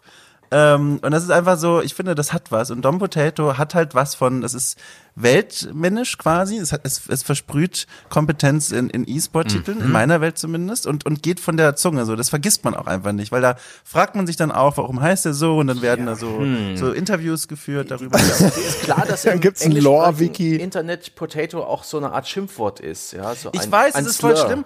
Ja, in diesem Jahr wurde das ja auch im deutschsprachigen Raum ja auch mittlerweile. Kartoffel ist ja eine Beleidigung und, oder ein, ein, ein abwertende Beschreibung von, von Menschen, die sehr deutsch sind, so sage ich jetzt einfach mal. Ähm, und ähm, ich sah diese Diskussion aufkommen und ähm, habe natürlich Puls gekriegt, weil ich dachte, ja fuck, ich heiße ja überall so. Ähm, die Leute denken am Ende noch, ich bin hier so ein total, ähm, weißt du so, dass ich das als, als was Gutes empfinde. Und das ist momentan eine kritische Phase, aber ich hoffe halt, dass das auch bald wieder aus dem Sprachgebrauch verschwindet und dass ich dann wieder ganz unvoreingenommen Dom Potato sein kann. Du kannst sein, was du willst. Ah, es ist so brillant. Ich habe auch gedacht, jetzt kommt irgendwas. Also auch, ich meine, so ein Nickname ist immer peinlich, ja. Ja. Aber ich dachte, es ist halt wenigstens so die Vanquish oder sowas, ja. Also die Sorte. Aber, nein, es ist so, ja. Aber es hat, es ist, es hat schon, es hat schon Klang und äh, Dominator. Da- hm, wie wär's mit Dominator? Nee. ja, das, das wäre mal, da hat noch kein Dominik an, auf dieser Welt dran gedacht, da bin ich sicher. shit. Es gibt sogar einen MMA-Fighter, Dominic Cruz, der sich Dominator nennt. Ah, okay, ist ja gut, Entschuldigung. Ja, ja, Hm. Wollte nur helfen. Ja, dann, Sebastian, zurück zu deiner Liste. Ja, ähm, bestes Spiel 2019, Ace Combat 7. Ach, Ich hatte so Hä? viel Spaß mit Ace Combat 7. A, ist keine Ausrede dafür, dass Ace Combat 7 auf den ersten Ja, Platz nee, kommen es soll. war, ich hatte, ich, ich denke immer wieder gerne dran, wie ich Ace Combat 7 gespielt habe. Jede Mission ist anders. Das ist, äh, es ist ein fucking Flugzeugkampfspiel. Und das ist geil und das, was- das habe ich echt nicht gedacht. Ich habe das schon so lange nicht mehr gespielt. Es ist ein fucking Videospiel, ja. Das hat Missionen, das hat äh, eine Story, die ist bescheuert, wie sie es gehört. Und das hat einen Anfang und ein Ende und es ist, es ist einfach geil. Es hat die beste VR-Erfahrung des Jahres für mich mit diesen drei VR-Missionen. Es hat einen fantastischen Soundtrack. Es ist äh, leicht zu lernen, schwer zu meistern. Es ist einfach nur fucking exzellent gewesen, wie viel Spaß ich mit Ace Combat 7 hatte. Wirklich diese Dichte an Motivation, an Spaß. An der Stange sitzt da mit, zusammen, mit verkniffenem Gesicht, ja, das Gesicht zur Faust geballt, die Zunge so leicht aus dem Mundwinkel raus, weil es mich auch gefordert hat. Und die äh, Höhepunkte, die ich bei diesem Spiel habe, die Erfolge, dazu noch Explosionen und ganz viele Dinge mit dem Flugzeug kaputt schießen. Fun fucking tastisch. Hätte ich niemals gedacht, dass es ausgerechnet Ace Combat sein würde, aber für mich definitiv das Spiel des Jahres. Danke für eure Aufmerksamkeit. Da- Also, tut mir leid, aber ähm, d- da müssen wir uns nochmal zur Beratung zurückziehen. Ich würde das ablehnen. Äh, Dom, Also spielst du das mit einem Joystick, frage ich mich? Also so- Nein, mit dem, mit dem PlayStation-Controller, wie jeder Normie, ja. Ach so, ach so, verstehe. Also Weil es eben, es ist eben keine Simulation, das ist kein IL2 Sturmovik oder so, sondern das Ah ist ja, das- immer noch ja. ein Arcade-Spiel. Was aber trotzdem, wenn man es gut spielen will, dich schon echt ein Stück weit fordert. Und es gibt extrem wenige Funktionen letztendlich. Es ist keine Simulation, das ist re relativ wenige Tasten reichen völlig aus, um die Gänze des Spiels zu bedienen. Aber jedes Element ist wichtig. Es gibt kein Gramm Fett an diesem Spiel. Ähm, jede Bildschirmeinblendung wirst du in deinem, äh, im Verlauf der Story mal wirklich ganz genau im Auge haben. Du wirst dir die Briefings ganz genau anschauen und zuhören. Du musst auf den Funkverkehr hören im Spiel, um die Missionen zu schaffen, was manche vor den Kopf stoßen kann. Aber wenn man sich darauf einlässt, dass die Spieldesigner hier sehr konkrete Ideen haben, und in, in jeder Mission völlig andere ja, Fähigkeiten von dir abfragen. Das ist so geil, das ist so geil. Ich hätte nicht gedacht, dass sie daraus so viel rausholen können. Das war ein Genuss, dieses Ding durchzuspielen. Ein Genuss. Ja, also ich freue mich sehr für deine Freude, aber die wirst du, glaube ich, für dich also behalten ja, nee, können. Ich bin ich, eine Insel, ja. Ich bin Ja. die beste Insel und ihr könnt mich alle mal. Reines Hipstertum. Ja. Ja, Einfach mal hier irgendwas äh, out of left field genommen, Nein. ja, wo auch keiner nachkontrollieren kann, ob das wirklich gut ist. Ja, weil, Entschuldigung, ja. Äh, das ist so. Nee, Na gut. Das, das kann ich nicht akzeptieren. Ich tue jetzt einfach so, als hätte ich das nicht Okay. gehört. Ich habe aber noch mehr. Ich habe noch viel auf der Liste und die würde ich jetzt mal eher schnell durchgehen. Zum Beispiel, äh, was ich schnell machen kann, ist die größte Enttäuschung, die ich aber um, umgetitelt habe, ist die meiste heiße Luft, weil das Spiel ist immer noch gut, aber ich war völlig enttäuscht von Tetris Effekt, weil es ist Tetris. Ich habe was anderes erwartet. Und ich, bei Tetris Effekt habe ich halt festgestellt, ja, das sieht schon geil aus, ja, das klingt schon cool, aber ich mag Tetris nicht. Das war, das war echt ein bisschen bitter. Das ist eine schlechte Voraussetzung. Das ist eine ganz schlechte Basis, glaube ich. Ich habe Ja. halt Jahrzehnte kein Tetris mehr gespielt und ich dachte, klar, der legendäre Puzzler, ja, das ist doch, was kann da schief gehen? Schief ging, es war Tetris. Ja, Tetris hat keinerlei Zufall, also keinerlei Kettenreaktion so richtig. Hä? Tetris hat Hat 100% Tetris hat Präzision. Zufall? Es Wait. gibt kein, es gibt keine Kombos, es gibt keine Explosion, es gibt keine, ja, es ist, nee, es ist, ich bin da, ich bin Tetris entwachsen. Tetris ist ein bisschen, Da möchte ich dich schon wieder ohrfeigen. Das zweite Mal in kurzer Folge. sehr gut, sehr gut. Tetris, also wir, bitte, wir haben doch sogar eine Tetris-Folge gemacht, Sebastian Ja. Du Tetris Tetris ist, Tetris äh, ist ähm, ein Spiel brillant. von früher, ja. Ich spiele ja auch kein. Romy mehr als Kartenspiel. Beste- Wir haben jetzt Uno. ich habe erst dieses Jahr Tetris 99 gespielt und wieder gemerkt, wie geil Tetris ist. Good, good on you. Das ist Good wirklich, also das dafür, früher äh, äh, wäre das die Verbannung jenseits der Stadtmauern eigentlich gewesen. Zu den Wölfen mit ihm. Ja. Größte Enttäuschung dieses Jahr wäre bei mir eindeutig Outer Worlds. Da habe ich Ach, viel mehr von erwartet. Viel mehr von erwartet. Also war jetzt nicht mal so einer, der da saß und gesagt, so, ah, endlich kommt's raus oder sonst irgendwas. Also ich habe mich da jetzt nicht äh, wahnsinnig drauf gefreut und hatte so zwischendrin auch schon so diese kleinen Momente, wo ich gedacht habe, so, äh, das wird vielleicht ein bisschen generisch, das Budget sieht nicht so hoch aus, gerade diese ganze Spielwelt und so.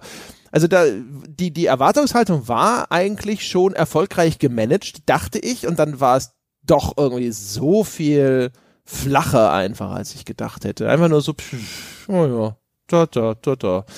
Also das, das war tatsächlich, glaube ich, das, äh, wo ich, wo, wo ich am meisten hinterher gedacht habe, so, oh, okay, ja, das war alles. Schade. Ich, ich- ich werde meine Enttäuschung nur ganz fix los, weil ich weiß, was für Mhm. ein heikles Thema das ist und vor allem, wie das auch äh, hier in, in dem äh, Pod-Universum schon besprochen wurde. Deswegen nur ganz kurz, für mich Enttäuschung des Jahres Anno 1800.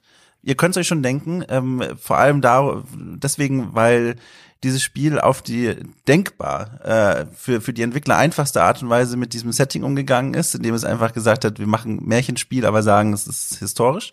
Ähm, davon bin ich enttäuscht. Man hätte es auch kommen sehen können, aber das war so. Das Spiel selbst, natürlich ist es gut, natürlich macht es Spaß. Es ist ja auch ein fantastisches Spiel, was die Spielmechanik angeht und es ist befriedigend und bla bla bla.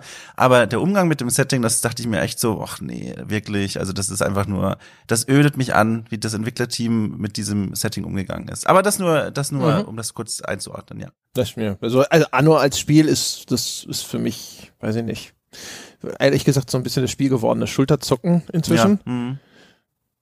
Also ich habe da mal vor tausend Jahren habe ich da eins gerne gespielt. Ich glaube, es war das 17.0 irgendwas. Mhm, mhm. Aber dann, dann war es halt auch wieder gut. Das ist halt einfach so ein Ding, das muss dann wieder was Neues bringen. Da ist dann eher so ein Frostpunk. Also Frostpunk Ja. war jetzt auch nicht so ein Spiel, wo ich denke so, oh, war das geil oder sowas. Ne? Aber das, das hat mich interessiert. Ja, da genau. kann ich dann wieder einsteigen und sagen, cool, das hat nochmal einen richtig neuen Spin für diese Thematik oder für dieses Art, dieser Art Spiel. Und das war auch einfach ein interessantes Erlebnis, auch wenn ich jetzt nicht behaupten würde, so, Mensch, Frostpunk zu spielen war ja das Allergeilste. Das Ja. hatte so geile Momente auch, wenn am Schluss dann dieser Jahrhundertsturm kommt Mhm. und du eigentlich nur noch dastehst und äh, sich quasi in Gedanken auch nur noch an so einen Balken klammern kannst, Augen zu und hoffen, du kommst am Ende äh, dieses Tunnels dann leben wieder raus. Das zum Beispiel, das weiß ich heute noch, war ein super geiler Moment in Ja. Frostpunk und da fällt mir nichts ein, Bano. Unterschreibe ich. Habt ihr eine größte positive Überraschung? Ein Spiel, das, ähm, aber sowas hatten wir eben schon angesprochen.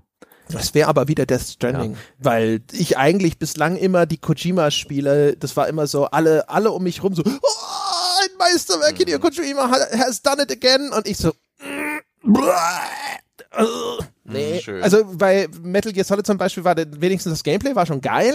Und es hatte so auch so schon so geile Ideen, alleine diese Luftballons und wenn du da so die Schafe da mit dem Luftballon abtransportieren konntest, nee, das war das war alles schon geil, aber die Story war halt für mich da so auch schon wieder so ein wirres, blödes Zeug. Und das hat mich eigentlich immer abgeturnt und ich hatte erwartet, dass das bei Death Stranding ganz genauso läuft. Und eigentlich noch schlimmer, weil ich dachte, wahrscheinlich ist es diesmal spielmechanisch noch nicht mal so gut wie bei Metal Gear Solid 5.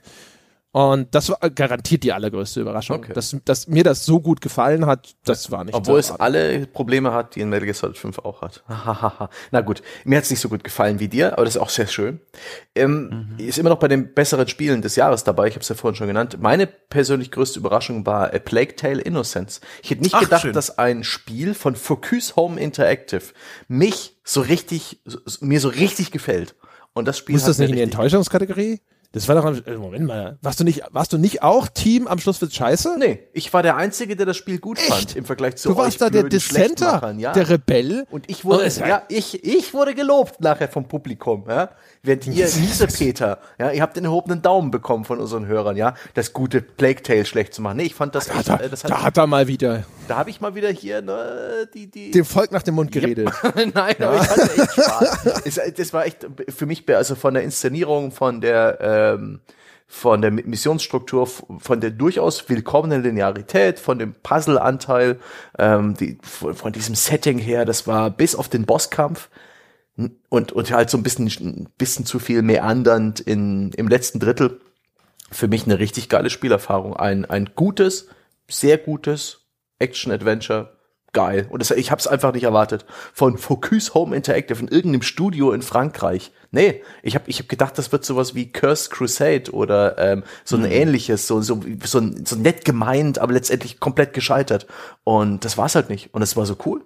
Das hat mir voll gefallen. Das war, äh, äh, A Plague Tale war der, der krasseste Unterschied zwischen erste drei Stunden und äh, dann am letzte drei Stunden, was mein Wohlgefallen angeht. Und ey, The Pla äh, Plague Tale, da also mein eigener Confirmation Bias wollte, dass das richtig geil wird, weil ich war der Erste, der damals bei diesen E3-Präsentationen geschrien hat, das wird gut, das sieht gut aus. Und da hieß es doch so, ja, von wegen, nee, Ratten und sonst irgendwas, ja. Und dann ich, also ich wäre ja super fein raus gewesen. Ich wollte da am Schluss rauskommen und sagen, seht ihr, ich hab's euch ja gleich gesagt, ne? Der André erkennt's schon am Trailer. Aber nee. Ach schön. Dem, dem, äh, dem, dem ja. Dom hat's doch gefallen. Der Dom ist guter, der hat Geschmack. Ja, ich wollte ja sagen, also ich habe es noch nicht durchgespielt, aber das werde ich noch machen. Aber das, was ich, ich habe glaube ich tatsächlich auch so, ich bin an diese magische Drei-Stunden-Grenze gekommen, habe aber dann ohne wirklichen Grund dann jetzt mal eine Pause eingelegt für mehrere Wochen, Monate. aber ähm, da werde ich nochmal zurückkehren, was mir an dem Spiel auch sehr gut gefallen hat. Also ich bin momentan auch noch in der, in der Situation, dass ich denke, geil, aber wenn ich André zuhöre, kommt ja offenbar noch etwas, was ich vielleicht dann wieder anders sehen werde. Aber was ich an diesem Spiel so sehr mag und was mich da auch beeindruckt hat tatsächlich war, wie viel Gedanken in die Setpieces gegangen sind und überhaupt die Inszenierung der Spielwelt. Wenn du dann mal ganz am Anfang, erinnere ich mich, kommst du in eine relativ große Stadt, die ausgestorben ist und da die Spuren der Verwüstung sich mal genau anzugucken und mal ganz genau zu schauen, dann siehst du, da ist halt wirklich, also es wirkt zumindest so, als wäre da nichts zufällig platziert gewesen. So jeder Gegenstand ist fein säuberlich in der in der Spielwelt angeordnet und platziert, erzählt eine Geschichte und wirkt auf so eine Art und Weise echt, dass ich wirklich gedacht habe, ich bin schon lange nicht mehr in dieser Perspektive durch eine Stadt gelaufen und durch Ja. eine Spielstadt und habe mir gedacht, wow, da haben tatsächlich gerade eben noch Leute gewohnt. Und das ist alleine schon, und auch wie Sebastian gesagt hat, von so einem Entwicklerteam, das vorher ja eher so, so, also so, so ich sage jetzt mal so, so mittelgute Spiele gemacht hat, so, ähm, war das echt eine Überraschung. Das hat mich beeindruckt, ja. Aber ich habe tatsächlich auch noch. Focus ist ja, aber der, der Publisher, ne? Das Team haben die vorher Ah, nee, schon genau, äh, stimmt. Oh Gott, ich habe die sogar interviewt für eine für einen Report. Ähm, äh, ich habe den Namen vergessen. Fro Frog? Nee, nee, Quatsch, doch, nee. Nee, nee, nee, Nee, ist nee, nicht nee, nee. Ich, ich komme jetzt Spider- Spider, Spider, Spider. Nein, das war nicht Spider. Spiders. Spiders war Nee, das Technomancer nicht die- und nicht die- Redfall. Sind nicht die Das waren die, die in der, Standard-Kollaborateure in, der, irgendwie in diesem mittelalterlichen Ort auch äh, zu Hause waren und deswegen auch diese ganze Kulisse praktisch um die Ecke hatten und wir könnten sie jetzt googeln, ist ja nicht so wichtig. Ich habe geguckt, ähm, Asobo Studio. Genau. Ja, Exakt siehst du. ich weiß gar nicht, ich, die haben vielleicht schon mal vorher, aber ich glaube, das war schon das erste richtig auffällige von denen. Glaube Ja. ich. Von daher, ja. ja.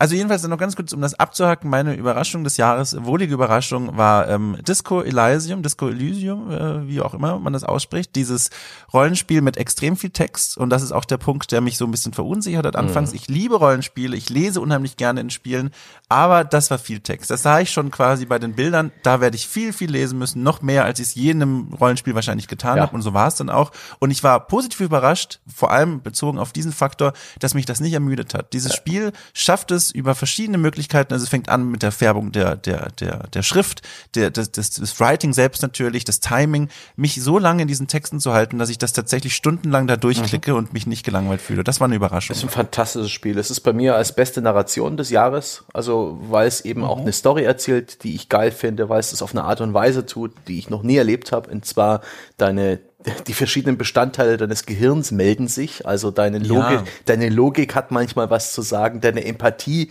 gibt hier und da ein paar Punkte mit dazu oder dein Reptiliengehirn und dein limbisches System. Das ist so kreativ, so geil dreckig, so ambivalent, so mhm. ähm, und dazu ist es auch noch eine komplett fiktive Welt, die nicht mal auf unserer Erde spielt, sondern praktisch in einer Art Parallelwelt, in der zusammengebrochener Kommunismus auf, ähm, weiß ich nicht, auf einen Hauch äh, Mystery treffen und dazu so ein dreckiger Ostblock-Realismus.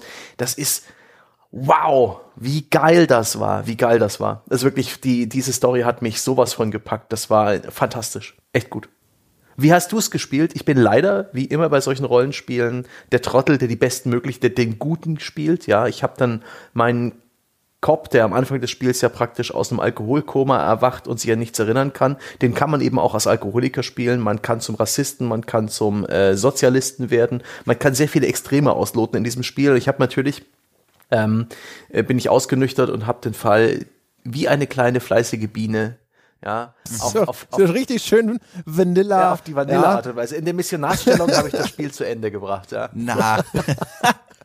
ja, also so richtig konformistisch, nirgendwo angeeckt, das Spiel überall so, na, ein bisschen über die Stränge schlagen, ja, was nein, Neues nein. ausprobieren. Nein, nein, nein, das gleiche wie immer. Ich weiß, bitte. Ich habe ein Problem, ja. Das ist mir da auch aufgefallen. Wie hast du es gespielt, Tom? Ich, ich neige, ich hab, bin, also ich habe es noch nicht durchgespielt, aber ich oh. glaube, ich neigte auch, ja, ja, aber ich glaube, ich neigte auch zu dem Mittelweg bisher, aber vor allem deswegen, weil diese Spielwelt so, also zum einen so viele Infos für mich bereithält und zum mhm. anderen auch wirklich faszinierend ist, dass ich tatsächlich wie so bei so einem Museumsbesuch einfach nur damit beschäftigt bin, all das in mich aufzusaugen und gerade gar nicht diese emotionalen äh, Kapazitäten habe, jetzt auch noch als als irgendeine Spielfigur Rollen zu spielen. So, also ich mhm. bin, ich glaube, da neige ich dann zu diesem Mittelweg und der bin dann quasi so wie ich und der ist halt dann jetzt nicht dieser super krasse Arschloch-Rassist oder so, sondern es ist so Hauptsache das Spiel sehen. Also das ist gerade so untypischerweise für mich gerade gar kein Faktor, sondern mhm. einfach so dieses so wow und ab in den nächsten Dialog. Ich möchte okay. echt sehen, was hier gerade so abging. Ja. Schön, schön. Aber das ist auf jeden Fall eines der besten Spiele des Jahres, des Elysium. Ebenso eine, cool, ein, ja ein Phänomen und vor allen Dingen, das, ich habe das noch nie erlebt, das ist ein Spiel. Also Planescape Torment sagt man ja immer wieder, das habe ich halt nie gespielt, macht sowas in der Art. Mhm. Und in dem Fall war ich halt echt wie, dass die, das rechte Drittel des Bildschirms mit dem ganzen Text für mich mal so ja. interessant sein würde. Abgefahren. Nice. Welche andere coole Fantasiekategorie haben wir noch? Ich habe die beste Innovation, Schrägstrich der größte Mindfuck. Oh. Baba is You. Dieses Puzzlespiel, in dem man die Regeln des Spiels als Objekte umherschiebt, so ein bisschen wie bei Sokoban und dadurch komplett das Spiel teilweise kaputt macht und auf eine und das kaputt machen muss und das ist so bizarr, so schwer zu erklären und so fucking hardcore kompliziert und schwer, hat aber auch fantastische Momente der Erkenntnis. Hammer. Hammer. Also wirklich, mhm. da, wie, wie viel Kreativität dazugehört, wie viel Genie, um so ein Spiel zu realisieren. Ich bin ja jemand, der wirklich, also gerade so Puzzle Games, Daumen hoch, die Sectronics-Spiele sind leider nichts für mich, die sind für mich zu sehr im, im Bereich Programmierung aufgehoben. Aber Baba is You so eins, wo man, ist so ein Spiel, wo man sehr viel rumexperimentieren rumfummeln kann, wo man immer wieder feststellt, okay, wenn ich das Wort jetzt an diese Bedingung schiebe, dann bewege ich plötzlich Teile des Levels oder ähm, das Wasser fliegt und hm, komme ich dann vielleicht dahin. Das ist immer überschaubar, immer kompakt. Das sind immer bloß ein Bildschirm, große Levels, aber trotzdem hat man da so unfassbar viele Möglichkeiten, da ja die, die Rätsel zu lösen und teils extrem unterschiedliche Wege zum selben Ziel. Das ist einfach, das war wow. Ich habe wirklich, ich habe regelmäßig, das ist so ein Spiel, wo ich manchmal vom Schreibtischstuhl aufstehen musste, einfach nur als Ausdruck meiner meiner Faszination oder meiner Begeisterung. So nach dem Hot damn, so abgefahren wo ich mich auch wieder ein bisschen beruhigen musste, weil ich das ist kein Spiel, was man irgendwann so richtig aus dem FF beherrscht, sondern eins, das ein immer wieder kräftig ja, äh, das Gehirn äh, in die Mangel nimmt. Daumen hoch dafür. Baba is you. Definitiv spielenswert. Also, ne, wenn ihr das noch nicht ausprobiert habt, tut es. Es ist, ah, es ist ah, noch nie da gewesen. Wahnsinn. Also ich, um, um einfach mal hier äh, der, der Langweiler-Position zu entfliehen und nicht schon wieder Death Stranding zu sagen, kram ich mal was raus. Das hätte eigentlich auch, oder hätte ich erwartet, dass es bei Sebastian auftaucht. Äh, das Death Stranding war ja wohl auch nicht innovativ. Entschuldigung, natürlich war das innovativ. Hallo? Endlich, also wenn sich jemand hinsetzt und sagt, guck mal, die ganze Zeit wird in Spielen gelaufen, wie wär's denn, wenn wir die Spielmechanik des Laufens mal richtig aufs Korn nehmen? Ich finde, das ist eigentlich schon eine ziemlich geile Innovation, insbesondere wenn wir über den, sagen wir mal, nicht nicht Indie-Kontext sprechen. Ähm, aber ich nehme was anderes, nämlich Return of the Obra Dinn. Das nice. war jetzt, oh ja. Mhm. Äh, das, das, das fand ich nämlich zum Beispiel echt geil. Jetzt kann man natürlich sagen, ja, so ein Logikpuzzle per se vielleicht auch nicht so die Monster-Innovation. Das Baba Is You habe ich leider nicht gespielt. Es klingt wirklich so, als ob das die bessere Wahl ist. Aber das äh, Return of the Obra Dinn fand ich in der Hinsicht auch geil. Diese reduzierte Optik aus diesem quasi, also zwei Bit, wenn man so möchte, ne, schwarz und Sepia oder sonst irgendwas, grobkörnig, erarbeitet dir mal ein bisschen selbst, was das Spiel dir eigentlich von, von dir will und dann auf einmal dieses so ein bisschen Logiktrainer-Detektivspiel, finde raus, was auf dem Schiff passiert ist, wie das umgesetzt ist in seiner ganzen Handhabung, super toller Schauplatz, hat mir, das fand ich halt auch ziemlich geil. Ich würde auch noch in diese Reihe ein Spiel setzen, das, ähm, das ich auch noch unbedingt nennen wollte. Und jetzt habe ich ja den perfekten Anlass. Und zwar Neocap hat man vielleicht ja auch mal gehört. Dieses Spiel, mhm. in dem man äh, ja inmitten der Gig-Economy mhm. ähm, ein, ein, eine Art Uber fährt und quasi ja andere Charaktere von A nach B bringt und dann mit denen sich unterhält und dann so ein bisschen mehr über deren Leben, aber auch über das eigene Leben erfährt. So ein ganz ruhiges, gemütliches, dunkles Spiel auch, also dunkel im Sinne von, es sind sehr gedeckte Farben, viele Blautöne, ist schön anzusehen. Ähm, und deswegen spannend, weil ich das Gefühl hatte, also das ist auch wieder so eine komische Perspektive auf diese Dinge, aber so funktioniert das manchmal.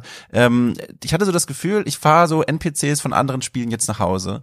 Ähm. Und das war irgendwie so ein schöner Moment. Die sitzen bei mir im Taxi und erzählen von ihrem Leben und keine Ahnung, was sie so erlebt haben und was sie so beschäftigt. Und das war so ein schönes Gefühl, so der Taxifahrer oder die Taxifahrerin für die NPCs aus anderen Spielen zu sein.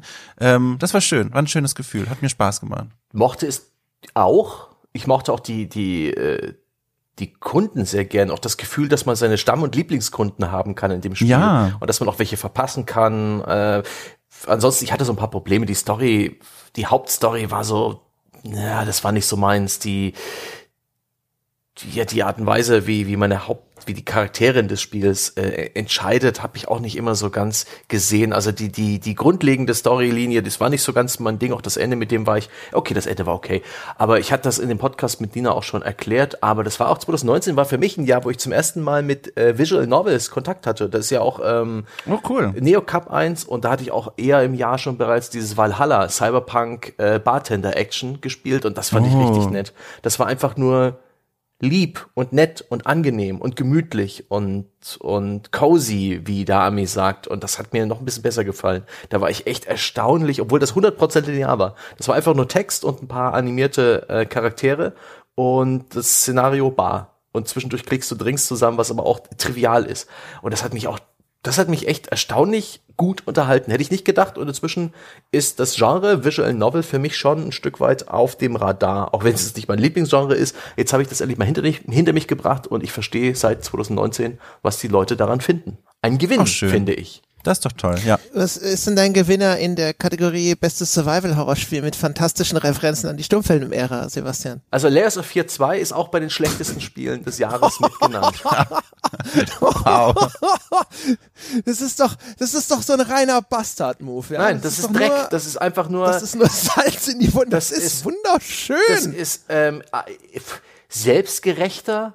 Ähm, Kunst. Ja, das ist selbstgerechter Dreck. Das ist einfach nur. Äh, eine Liebeserklärung an eine lang verflossene Ära des Films. Ja, nee. Also, okay, das könnte man als Filmmuseum betrachten, durch das du von irgendwie, vor, vor dem Kuratoren dieses Museum, durch das wirst du durchgetrieben, mit, ne, mit, äh, mit einer Taschenlampe, immer wenn du dich umdrehst, blitzt er dir mit ins Gesicht und außerdem drückt er dich und jedes Mal, wenn du durch eine Tür gehst, schlägt er sie hinter dir zu und schließt sie ab, sodass du auch wirklich schnell, linear durch diesen Blödsinn durchgehst. Das und eine, das alle eine, eine ist inkohärent, unlogisch, schlecht lesbar, also optisch einfach teilweise schlecht zu erkennen, was da los ist. Gruselig ist es nicht, atmosphärisch ist es nicht, es wirkt willkürlich, plump, dick aufgetragen, entsetzlich entsetzlich. Ich habe wirklich nach einem Drittel des Spiels enttäuscht und wirklich wütend aufgehört, das Ding zu spielen. Also das war Ui. auch die Aufmerksamkeit bis dahin nicht wert. So. Da hat sich was aufgestaut über das Jahr. Es ist, äh, es ist nach wie vor einfach eine Unverschämtheit. Ich weiß auch ehrlich gesagt, vielleicht hast du auch einfach irgendwie so einen versehentlich in einen, in einen chinesischen Klon auf Steam Nein, oder nein, so nein. runtergeladen. Nein, nein, nein. Die ganze Gestaltung des Spiels ist so schön. Das hat so geile Momente, wo diese Stummfilmästhetik überall verschränkt wird mit dem, was das Spiel macht, so mit seinen Arrangements, wenn du da reinkommst und dann sind da überall diese Schaufensterpuppen, das ist wie so ein Bühnenbild inszeniert, du hast überall diese Filmeffekte bis hin zur Darstellung der Monster, du hast eigentlich auch ein paar, jetzt vielleicht nicht Grusel, Horror, oh mein Gott, hatte ich Angst Sachen, aber du hattest echt geile Effekte, wie zum Beispiel diese wiederkehrenden Räumlichkeiten, die sich dann nach und nach immer weiter verändern, je mehr du in Erfahrung gebracht hast. Außerdem hat es ja eine metaphorische, eine symbolhafte Handlung, ja. All das drückt ja noch etwas mehr aus. Aber das kann man ja nicht wissen, wenn man es nicht nur ein paar Stunden reingespielt hat und dann sofort, ja, wie ein Kretin die Flinte ins, äh, ins, ins keine Ahnung, ins, nicht ins Wasser, ins Feld. Ins Korn. Wohin wirft man die Flinte? Ins Der Korn Killer. geworfen hat. Ja. Nee, alles cool. Ich, ich gönn dir das ja. Ich gönn dir deine, praktisch deine kritische Masturbation anhand dieser Vorlage. Ja. Das ist halt einfach ein so Das ist ein Spiel für Leute, die riechen gerne in ihren 14. So sieht's aus. Das ist, Nee, das sorry, ist für die Leute, die halt. unfair. Aber je länger du das Spiel lobst, desto härter werde ich in meiner Kritik.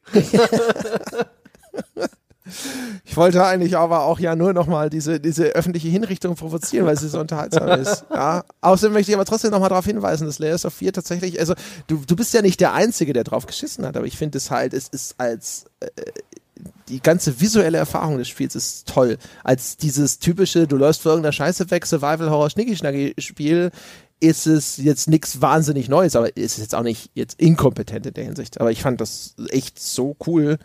Gerade wenn man halt so, so ein bisschen diese Filmfrühgeschichte so ein bisschen kennt, dann ist, hat man auch ständig dieses angenehme, ich erkenne es wieder, ich kenne mich aus Gefühl. The, ja, the der, der Insider-Joke. Ja, das ist, das ist doch toll. Das, hat, das ist ein Zugehörigkeitsgefühl. Nee, das freut, mich, das Sebastian. freut mich doch für dich. Das freut mich. Inklusion. So. Ich, hab, ich will schnell noch den dreistesten NEP 2006, äh, wo, wo sind wir, 2019 nennen? Du wirst staunen. Dead or Alive 6. Dieses Spiel, das ich Ah, schon bei Release schon fast wieder vergessen. mittelmäßig fand, weil es echt nur die Basics geboten hat und ansonsten nichts und es war bereits absehbar, dass da wohl nur DLCs kommen. Inzwischen gibt es weit über 300 Pieces of DLC. Jetzt zu Weihnachten sind erschienen für 25 Euro 16 weitges- weitestgehend identische Santa-Bikinis und Mützchen für die weiblichen Kämpferinnen. Für 24 Euro Ah, kann man je. sich noch äh, weitere Santa-Kostüme kaufen. Das sind dann generische äh, Santa-Kutten für alle Charaktere. Und äh, auf ähnliche Art und Weise gibt's querbeet hunderte, also über 300 solcher Kostüme und extra Charaktere und Kostümpacks. Das ist ein Spiel, in das kann man problemlos hunderte von Euro investieren. Äh, wenn ich sogar irgendwie, ich habe ich versucht, das durchzuzählen, aber da verschiedene DLCs in verschiedenen Bundles durch sind, äh, untergebracht sind. Dadurch, dass es eine endlose Liste ist, habe ich das nicht geschafft, aber das sind hunderte von Euro, wenn nicht gar tausend Euro, die man in DLCs investieren kann. Das ist und vor allen Dingen sind das vor allen Dingen äh, Bikinis. Für die Kämpferinnen ist das einfach nur boah, peinlich. Peinlich und das wirft ein schlechtes Licht auf das ganze ähm, A, Prügelspielgenre und B, auf die eigentlich, auf die eigentlich sehr gute Reihe Dead or Alive. Das hat sie nicht verdient und das ist, ähm, das war damals beim Release schade und jetzt, wo die, äh, wo die, wo das wirklich raus ist, wo die offensichtlich geworden ist, wie es mit den DLCs aussieht, ist es auch noch nachträglich schade und das ist für mich der größte Nepp, der dreisteste des Jahres 2006. Äh, verdammt, 2019, das hat das Spiel nicht Wie du denn ausgerechnet bei 2006? Weil was Dead or Alive gelandet? 6 ist, da stolpert das So Gehirn. funktioniert das hier. Na, verstehe. Ja, die Existenz von Dead or Alive 6 war mir tatsächlich schon wieder entfallen. So, Das ist okay. Aber ich erinnere mich düster, dass du dich damals schon beklagt Ja, hast. nee. ähm, dann habe ich nur noch eins. Habt ihr noch irgendwelche? Ja, warte ganz kurz, lass mich da kurz noch eine Sache ansprechen, die jetzt schon, die wollte ich eigentlich gar nicht thematisieren, aber es passt gerade so Herrlich. gut. Weil das ist tatsächlich was, was mich also dieses Jahr sehr ausgesprochen genervt hat. Ähm, und zwar, es ist jetzt vielleicht ein bisschen spezifisch, aber ich muss es doch mal kurz loswerden. Nochmal zurück zu Mortal Kombat 11. Es gibt da die sogenannte Krypta. Und in dieser Krypta, äh, das ist quasi nochmal eine eigene gefühlte Open World für sich. Äh, und da stehen einfach zwei Millionen Truhen und dann muss man da durchlaufen und diese Truhen öffnen und in den Truhen ist nach Zufallsprinzip irgendwelche total egalen Edelsteine, die man im Spiel dann zu Ressourcen craften kann, keine Ahnung. Oder, was du ja eigentlich willst, neue Skins und neue Fatalities und sowas. So. Und äh, das Problem, was mich daran so nervt, ist, das ist eines der wenigen Spiele, wo ich wirklich direkt in einem Shop Geld ausgeben würde, um mir halt einfach einen coolen Skin zu kaufen, weil es ist egal, no judging jetzt hier gerade, so.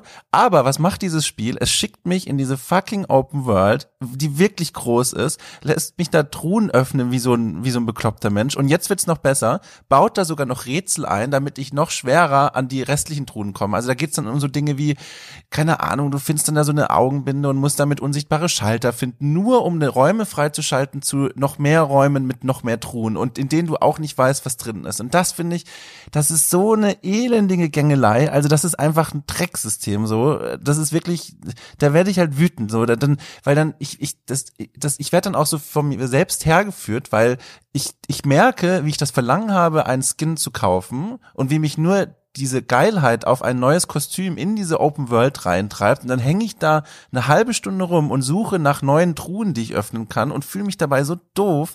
Das ist echt, also das ist das Schlimmste. Also das ist, also, also Entschuldige, aber, aber da kotze ich auch ein bisschen. Das ist wirklich furchtbar. Da werde ich echt, äh, das hat mich genervt. Immer noch. Ja, stimmt. Die Crypt ist halt auch so ein Feature.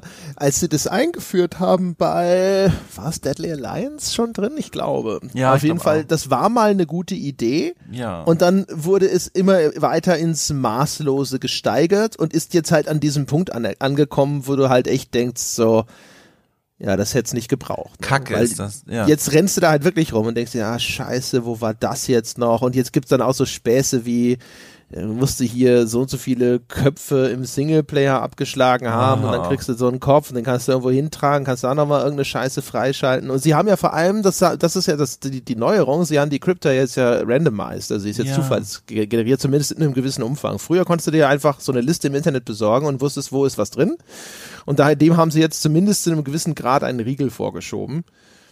Und äh, das ist so ein Ding auch, ich habe auch immer, äh, an sich mag ich die Crypt, weil, ne, dann ist, da, das, das hilft mir dann auch selber ein bisschen, dass ich halt noch nicht sofort irgendwie dann alle Fatalities durchprobiere, dann kann ich die nach und nach freischalten. Ähm, aber das ist tatsächlich jetzt mit diesem ganzen Crafting, sonst was, irgendwas Bullshit und so und so viele verschiedene Währungen und hier das finden, hier jenes finden und dann so Metroidvania, ne? Da kannst du ja auch so dann auf einmal neue Zugänge freischalten, Ja, weil du dann oh jetzt auf einmal hast du diesen, diesen Talisman oder sonst irgendwas. Und dann, das ist jetzt an einem Punkt angekommen, wo es echt so, hm, naja, dann Furchtbar. lieber nochmal Mortal Kombat Racing oder Mortal Karting oder was. Die hatten mal so, so ein Kartrennspiel als Bonusding mit drin. Ja, nee, ganz furchtbar. Ja, aber das wollte ich noch loswerden. Also das, das war, das war, das war quasi noch im Deckel drin. Die heiße Luft musste ich jetzt rauspacken. Ich weiß auch nicht, warum ich Deckel gesagt habe. Wir reden schon sehr lange Du wahrscheinlich. bist ja, deswegen. ein, wie, weil es wie ein Drucktopf Ach, Topf war. so, eben, da komme ich ne? her. Dankeschön. Ja. Genau, richtig. So. Ja, genau. Du hattest noch die Kategorie, erinnere ich mich, hätte ich gern gespielt, habe ich aber nicht. Ja, aber das, das meandert dann. Das geht zu weit. Da, da sind wir jetzt wieder lange Das geht zu unterwegs. weit. Ach, Was ich da hätte ich jetzt aber noch gesagt. Ich Nur zu. wollte ja eigentlich. Also ich hätte, das, das hätte, ich habe dieses Jahr gefühlt so viele verpasst oder nicht gespielt, die ich eigentlich, hättest du mich vorher gefragt, äh, ob ich die spielen würde, dachte, dass ich sie auf jeden Fall spielen werde wie noch nie zuvor. Äh, was so ein bisschen auch wieder an das anschließt, dass das ein ziemlich anstrengendes Jahr war teilweise. Äh, Gears 5 äh, auf jeden Fall, Borderlands äh, 3 ist, gehört auf die Liste, das Baba is You tatsächlich auch. Und, ah Gott, es gab noch eins, das mir jetzt aber natürlich gerade wieder nicht einfällt. Äh, Legend of Zelda Link's Awakening hätte ich normalerweise auch gespielt, aber es gab noch tatsächlich eins, wo ich auch hinterher gedacht habe, so fuck, hätte ich doch ganz gerne gespielt gehabt, habe ich aber nicht, aber das fällt mir jetzt gerade nicht ein. Aber das ist nur so nochmal der, der ehrenhaften Erwähnung halber sozusagen. Ja, ja, also ja, entschuldige, ich habe, ich will nur kurz sagen, ich habe auch diese Liste gerade vor mir, so die Spiele, die ich mir aufgeschrieben habe, da ist jetzt nichts dabei, wo ich mir denken würde, das hättest du gern gespielt. Gibt genug, was ich verpasst habe aus allen möglichen Gründen, aber gerade juckt nichts besonders. Na dann, ja. Ending on a low note. Schön. Einfach völlig ausgelaugt. Ja. Dafür bin ich jetzt dran geblieben bis zum Schluss. Ruft gerade jemand wütend aus. Wahrscheinlich ist auch so eine Haltestelle zu früh aus dem Bus ausgestiegen. Völlig aufgebracht. So, that's it. That is it. Aber es war auch eine richtig besondere Stille, so eine sehr erschöpfte. Ich habe richtig die Schwere gemerkt. Das war, das war, eigentlich war es schon wieder schön, wenn man mit dabei war. Es war was Besonderes. Es wird auch wie so nach, wie so nach, weißt du, so, so ist es, wenn man auf den Mount Everest steigt. Ja. Wenn du da oben angekommen bist, ja, die letzten Reste Sauerstoff versuchst aus der Luft zu saugen, der Sherpa guckt auch schon so ein bisschen bedauernswert, der ahnt schon, der schafft's nicht wieder runter, ja, und du dann da oben zusammen singst, um den Selfie zu machen. So geht jetzt sozusagen auch dieser Jahresrückblick zu Ende. In diesem Sinne, meine Damen und Herren. Äh, euch da draußen, vielen Dank schon mal zum fürs Zuhören. Ich würde allerdings gerne noch zwei Sachen loswerden, fällt mir gerade ein. Das, oh Gottes Willen. Äh, das, ähm, und zwar, ich sage erstmal euch beiden vielen Dank. Ich sage ganz großes Danke mal an Sebastian. Das habe ich nämlich in der Weihnachtsfolge schon verpasst, der dieses Jahr sich erstens bereit erklärt hat, zum Beispiel diese Death Stranding-Experimente mit mir zu machen, der sich heldenhaft geopfert hat für die Peter Molyneux-Folge und äh, dadurch sozusagen beide Folgen möglich und großartig gemacht hat. Der sowieso das Jahr über mein Fels in der Brandung gewesen ist, der Star quasi unserer Live-Auftritte. Ähm, vielen Dank dafür. Alles cool. Danke an Dom, der jetzt auch gerade im Dezember sehr kurzfristig eingesprungen ist. Sonst natürlich auch sozusagen ein, ein Schmuckstück ist. Ja? Nicht nur ein Druckkochtopf, sondern auch ein, ein Juwel. Ja, ich hänge gerne an eurer Wand, ja. Äh, vielen Dank euch, euch beiden sozusagen, wo ich jetzt hier nochmal so zum Jahresabschluss hier persönlich neu vortragen kann. Danke da draußen auch übrigens an unsere lieben Moderatoren, Lorenz, Sebastian, Dominik, die Neuzugänge Ines und Fabian. Fällt mir sonst noch was ein? Jochen habe ich sozusagen schon in der Weihnachtsfolge geknuddelt. Ich sag's hier auch nochmal. Danke an äh, den guten Jochen. Ich hoffe, du hast eine gute Zeit. Äh, was ist tatsächlich diesen Podcast? Das verstimmt nicht mit dir. Ja, so. Genau. Und jetzt geht's auch weiter mit der tatsächlichen Abmoderation, meine Damen und Herren. Das soll's gewesen sein für diese Woche, für das Jahr 2019. Wenn ihr uns nochmal auf den letzten Drücker etwas Gutes tun möchtet, dann äh, könnt ihr auf iTunes vorbeischauen und uns die wundervollste 5-Sterne-Wertung geben, die ihr euch nur ausdenken könnt. Ihr könntet vorbeischauen unter gamespodcast.de slash Abo und Unterstützer werden. Oder ihr schaut vorbei im Weltbesten Spieleforum unter forum.gamespodcast.de und diskutiert mit uns über eure Highlights, Lowlights dieses Jahres. Was habt ihr so getan, erlebt, verpasst? Redet mit uns, sprecht mit uns, schreibt zu uns und äh, ansonsten hören wir uns mit einem weiteren Sonntagspodcast nächste Woche wieder. Bis dahin.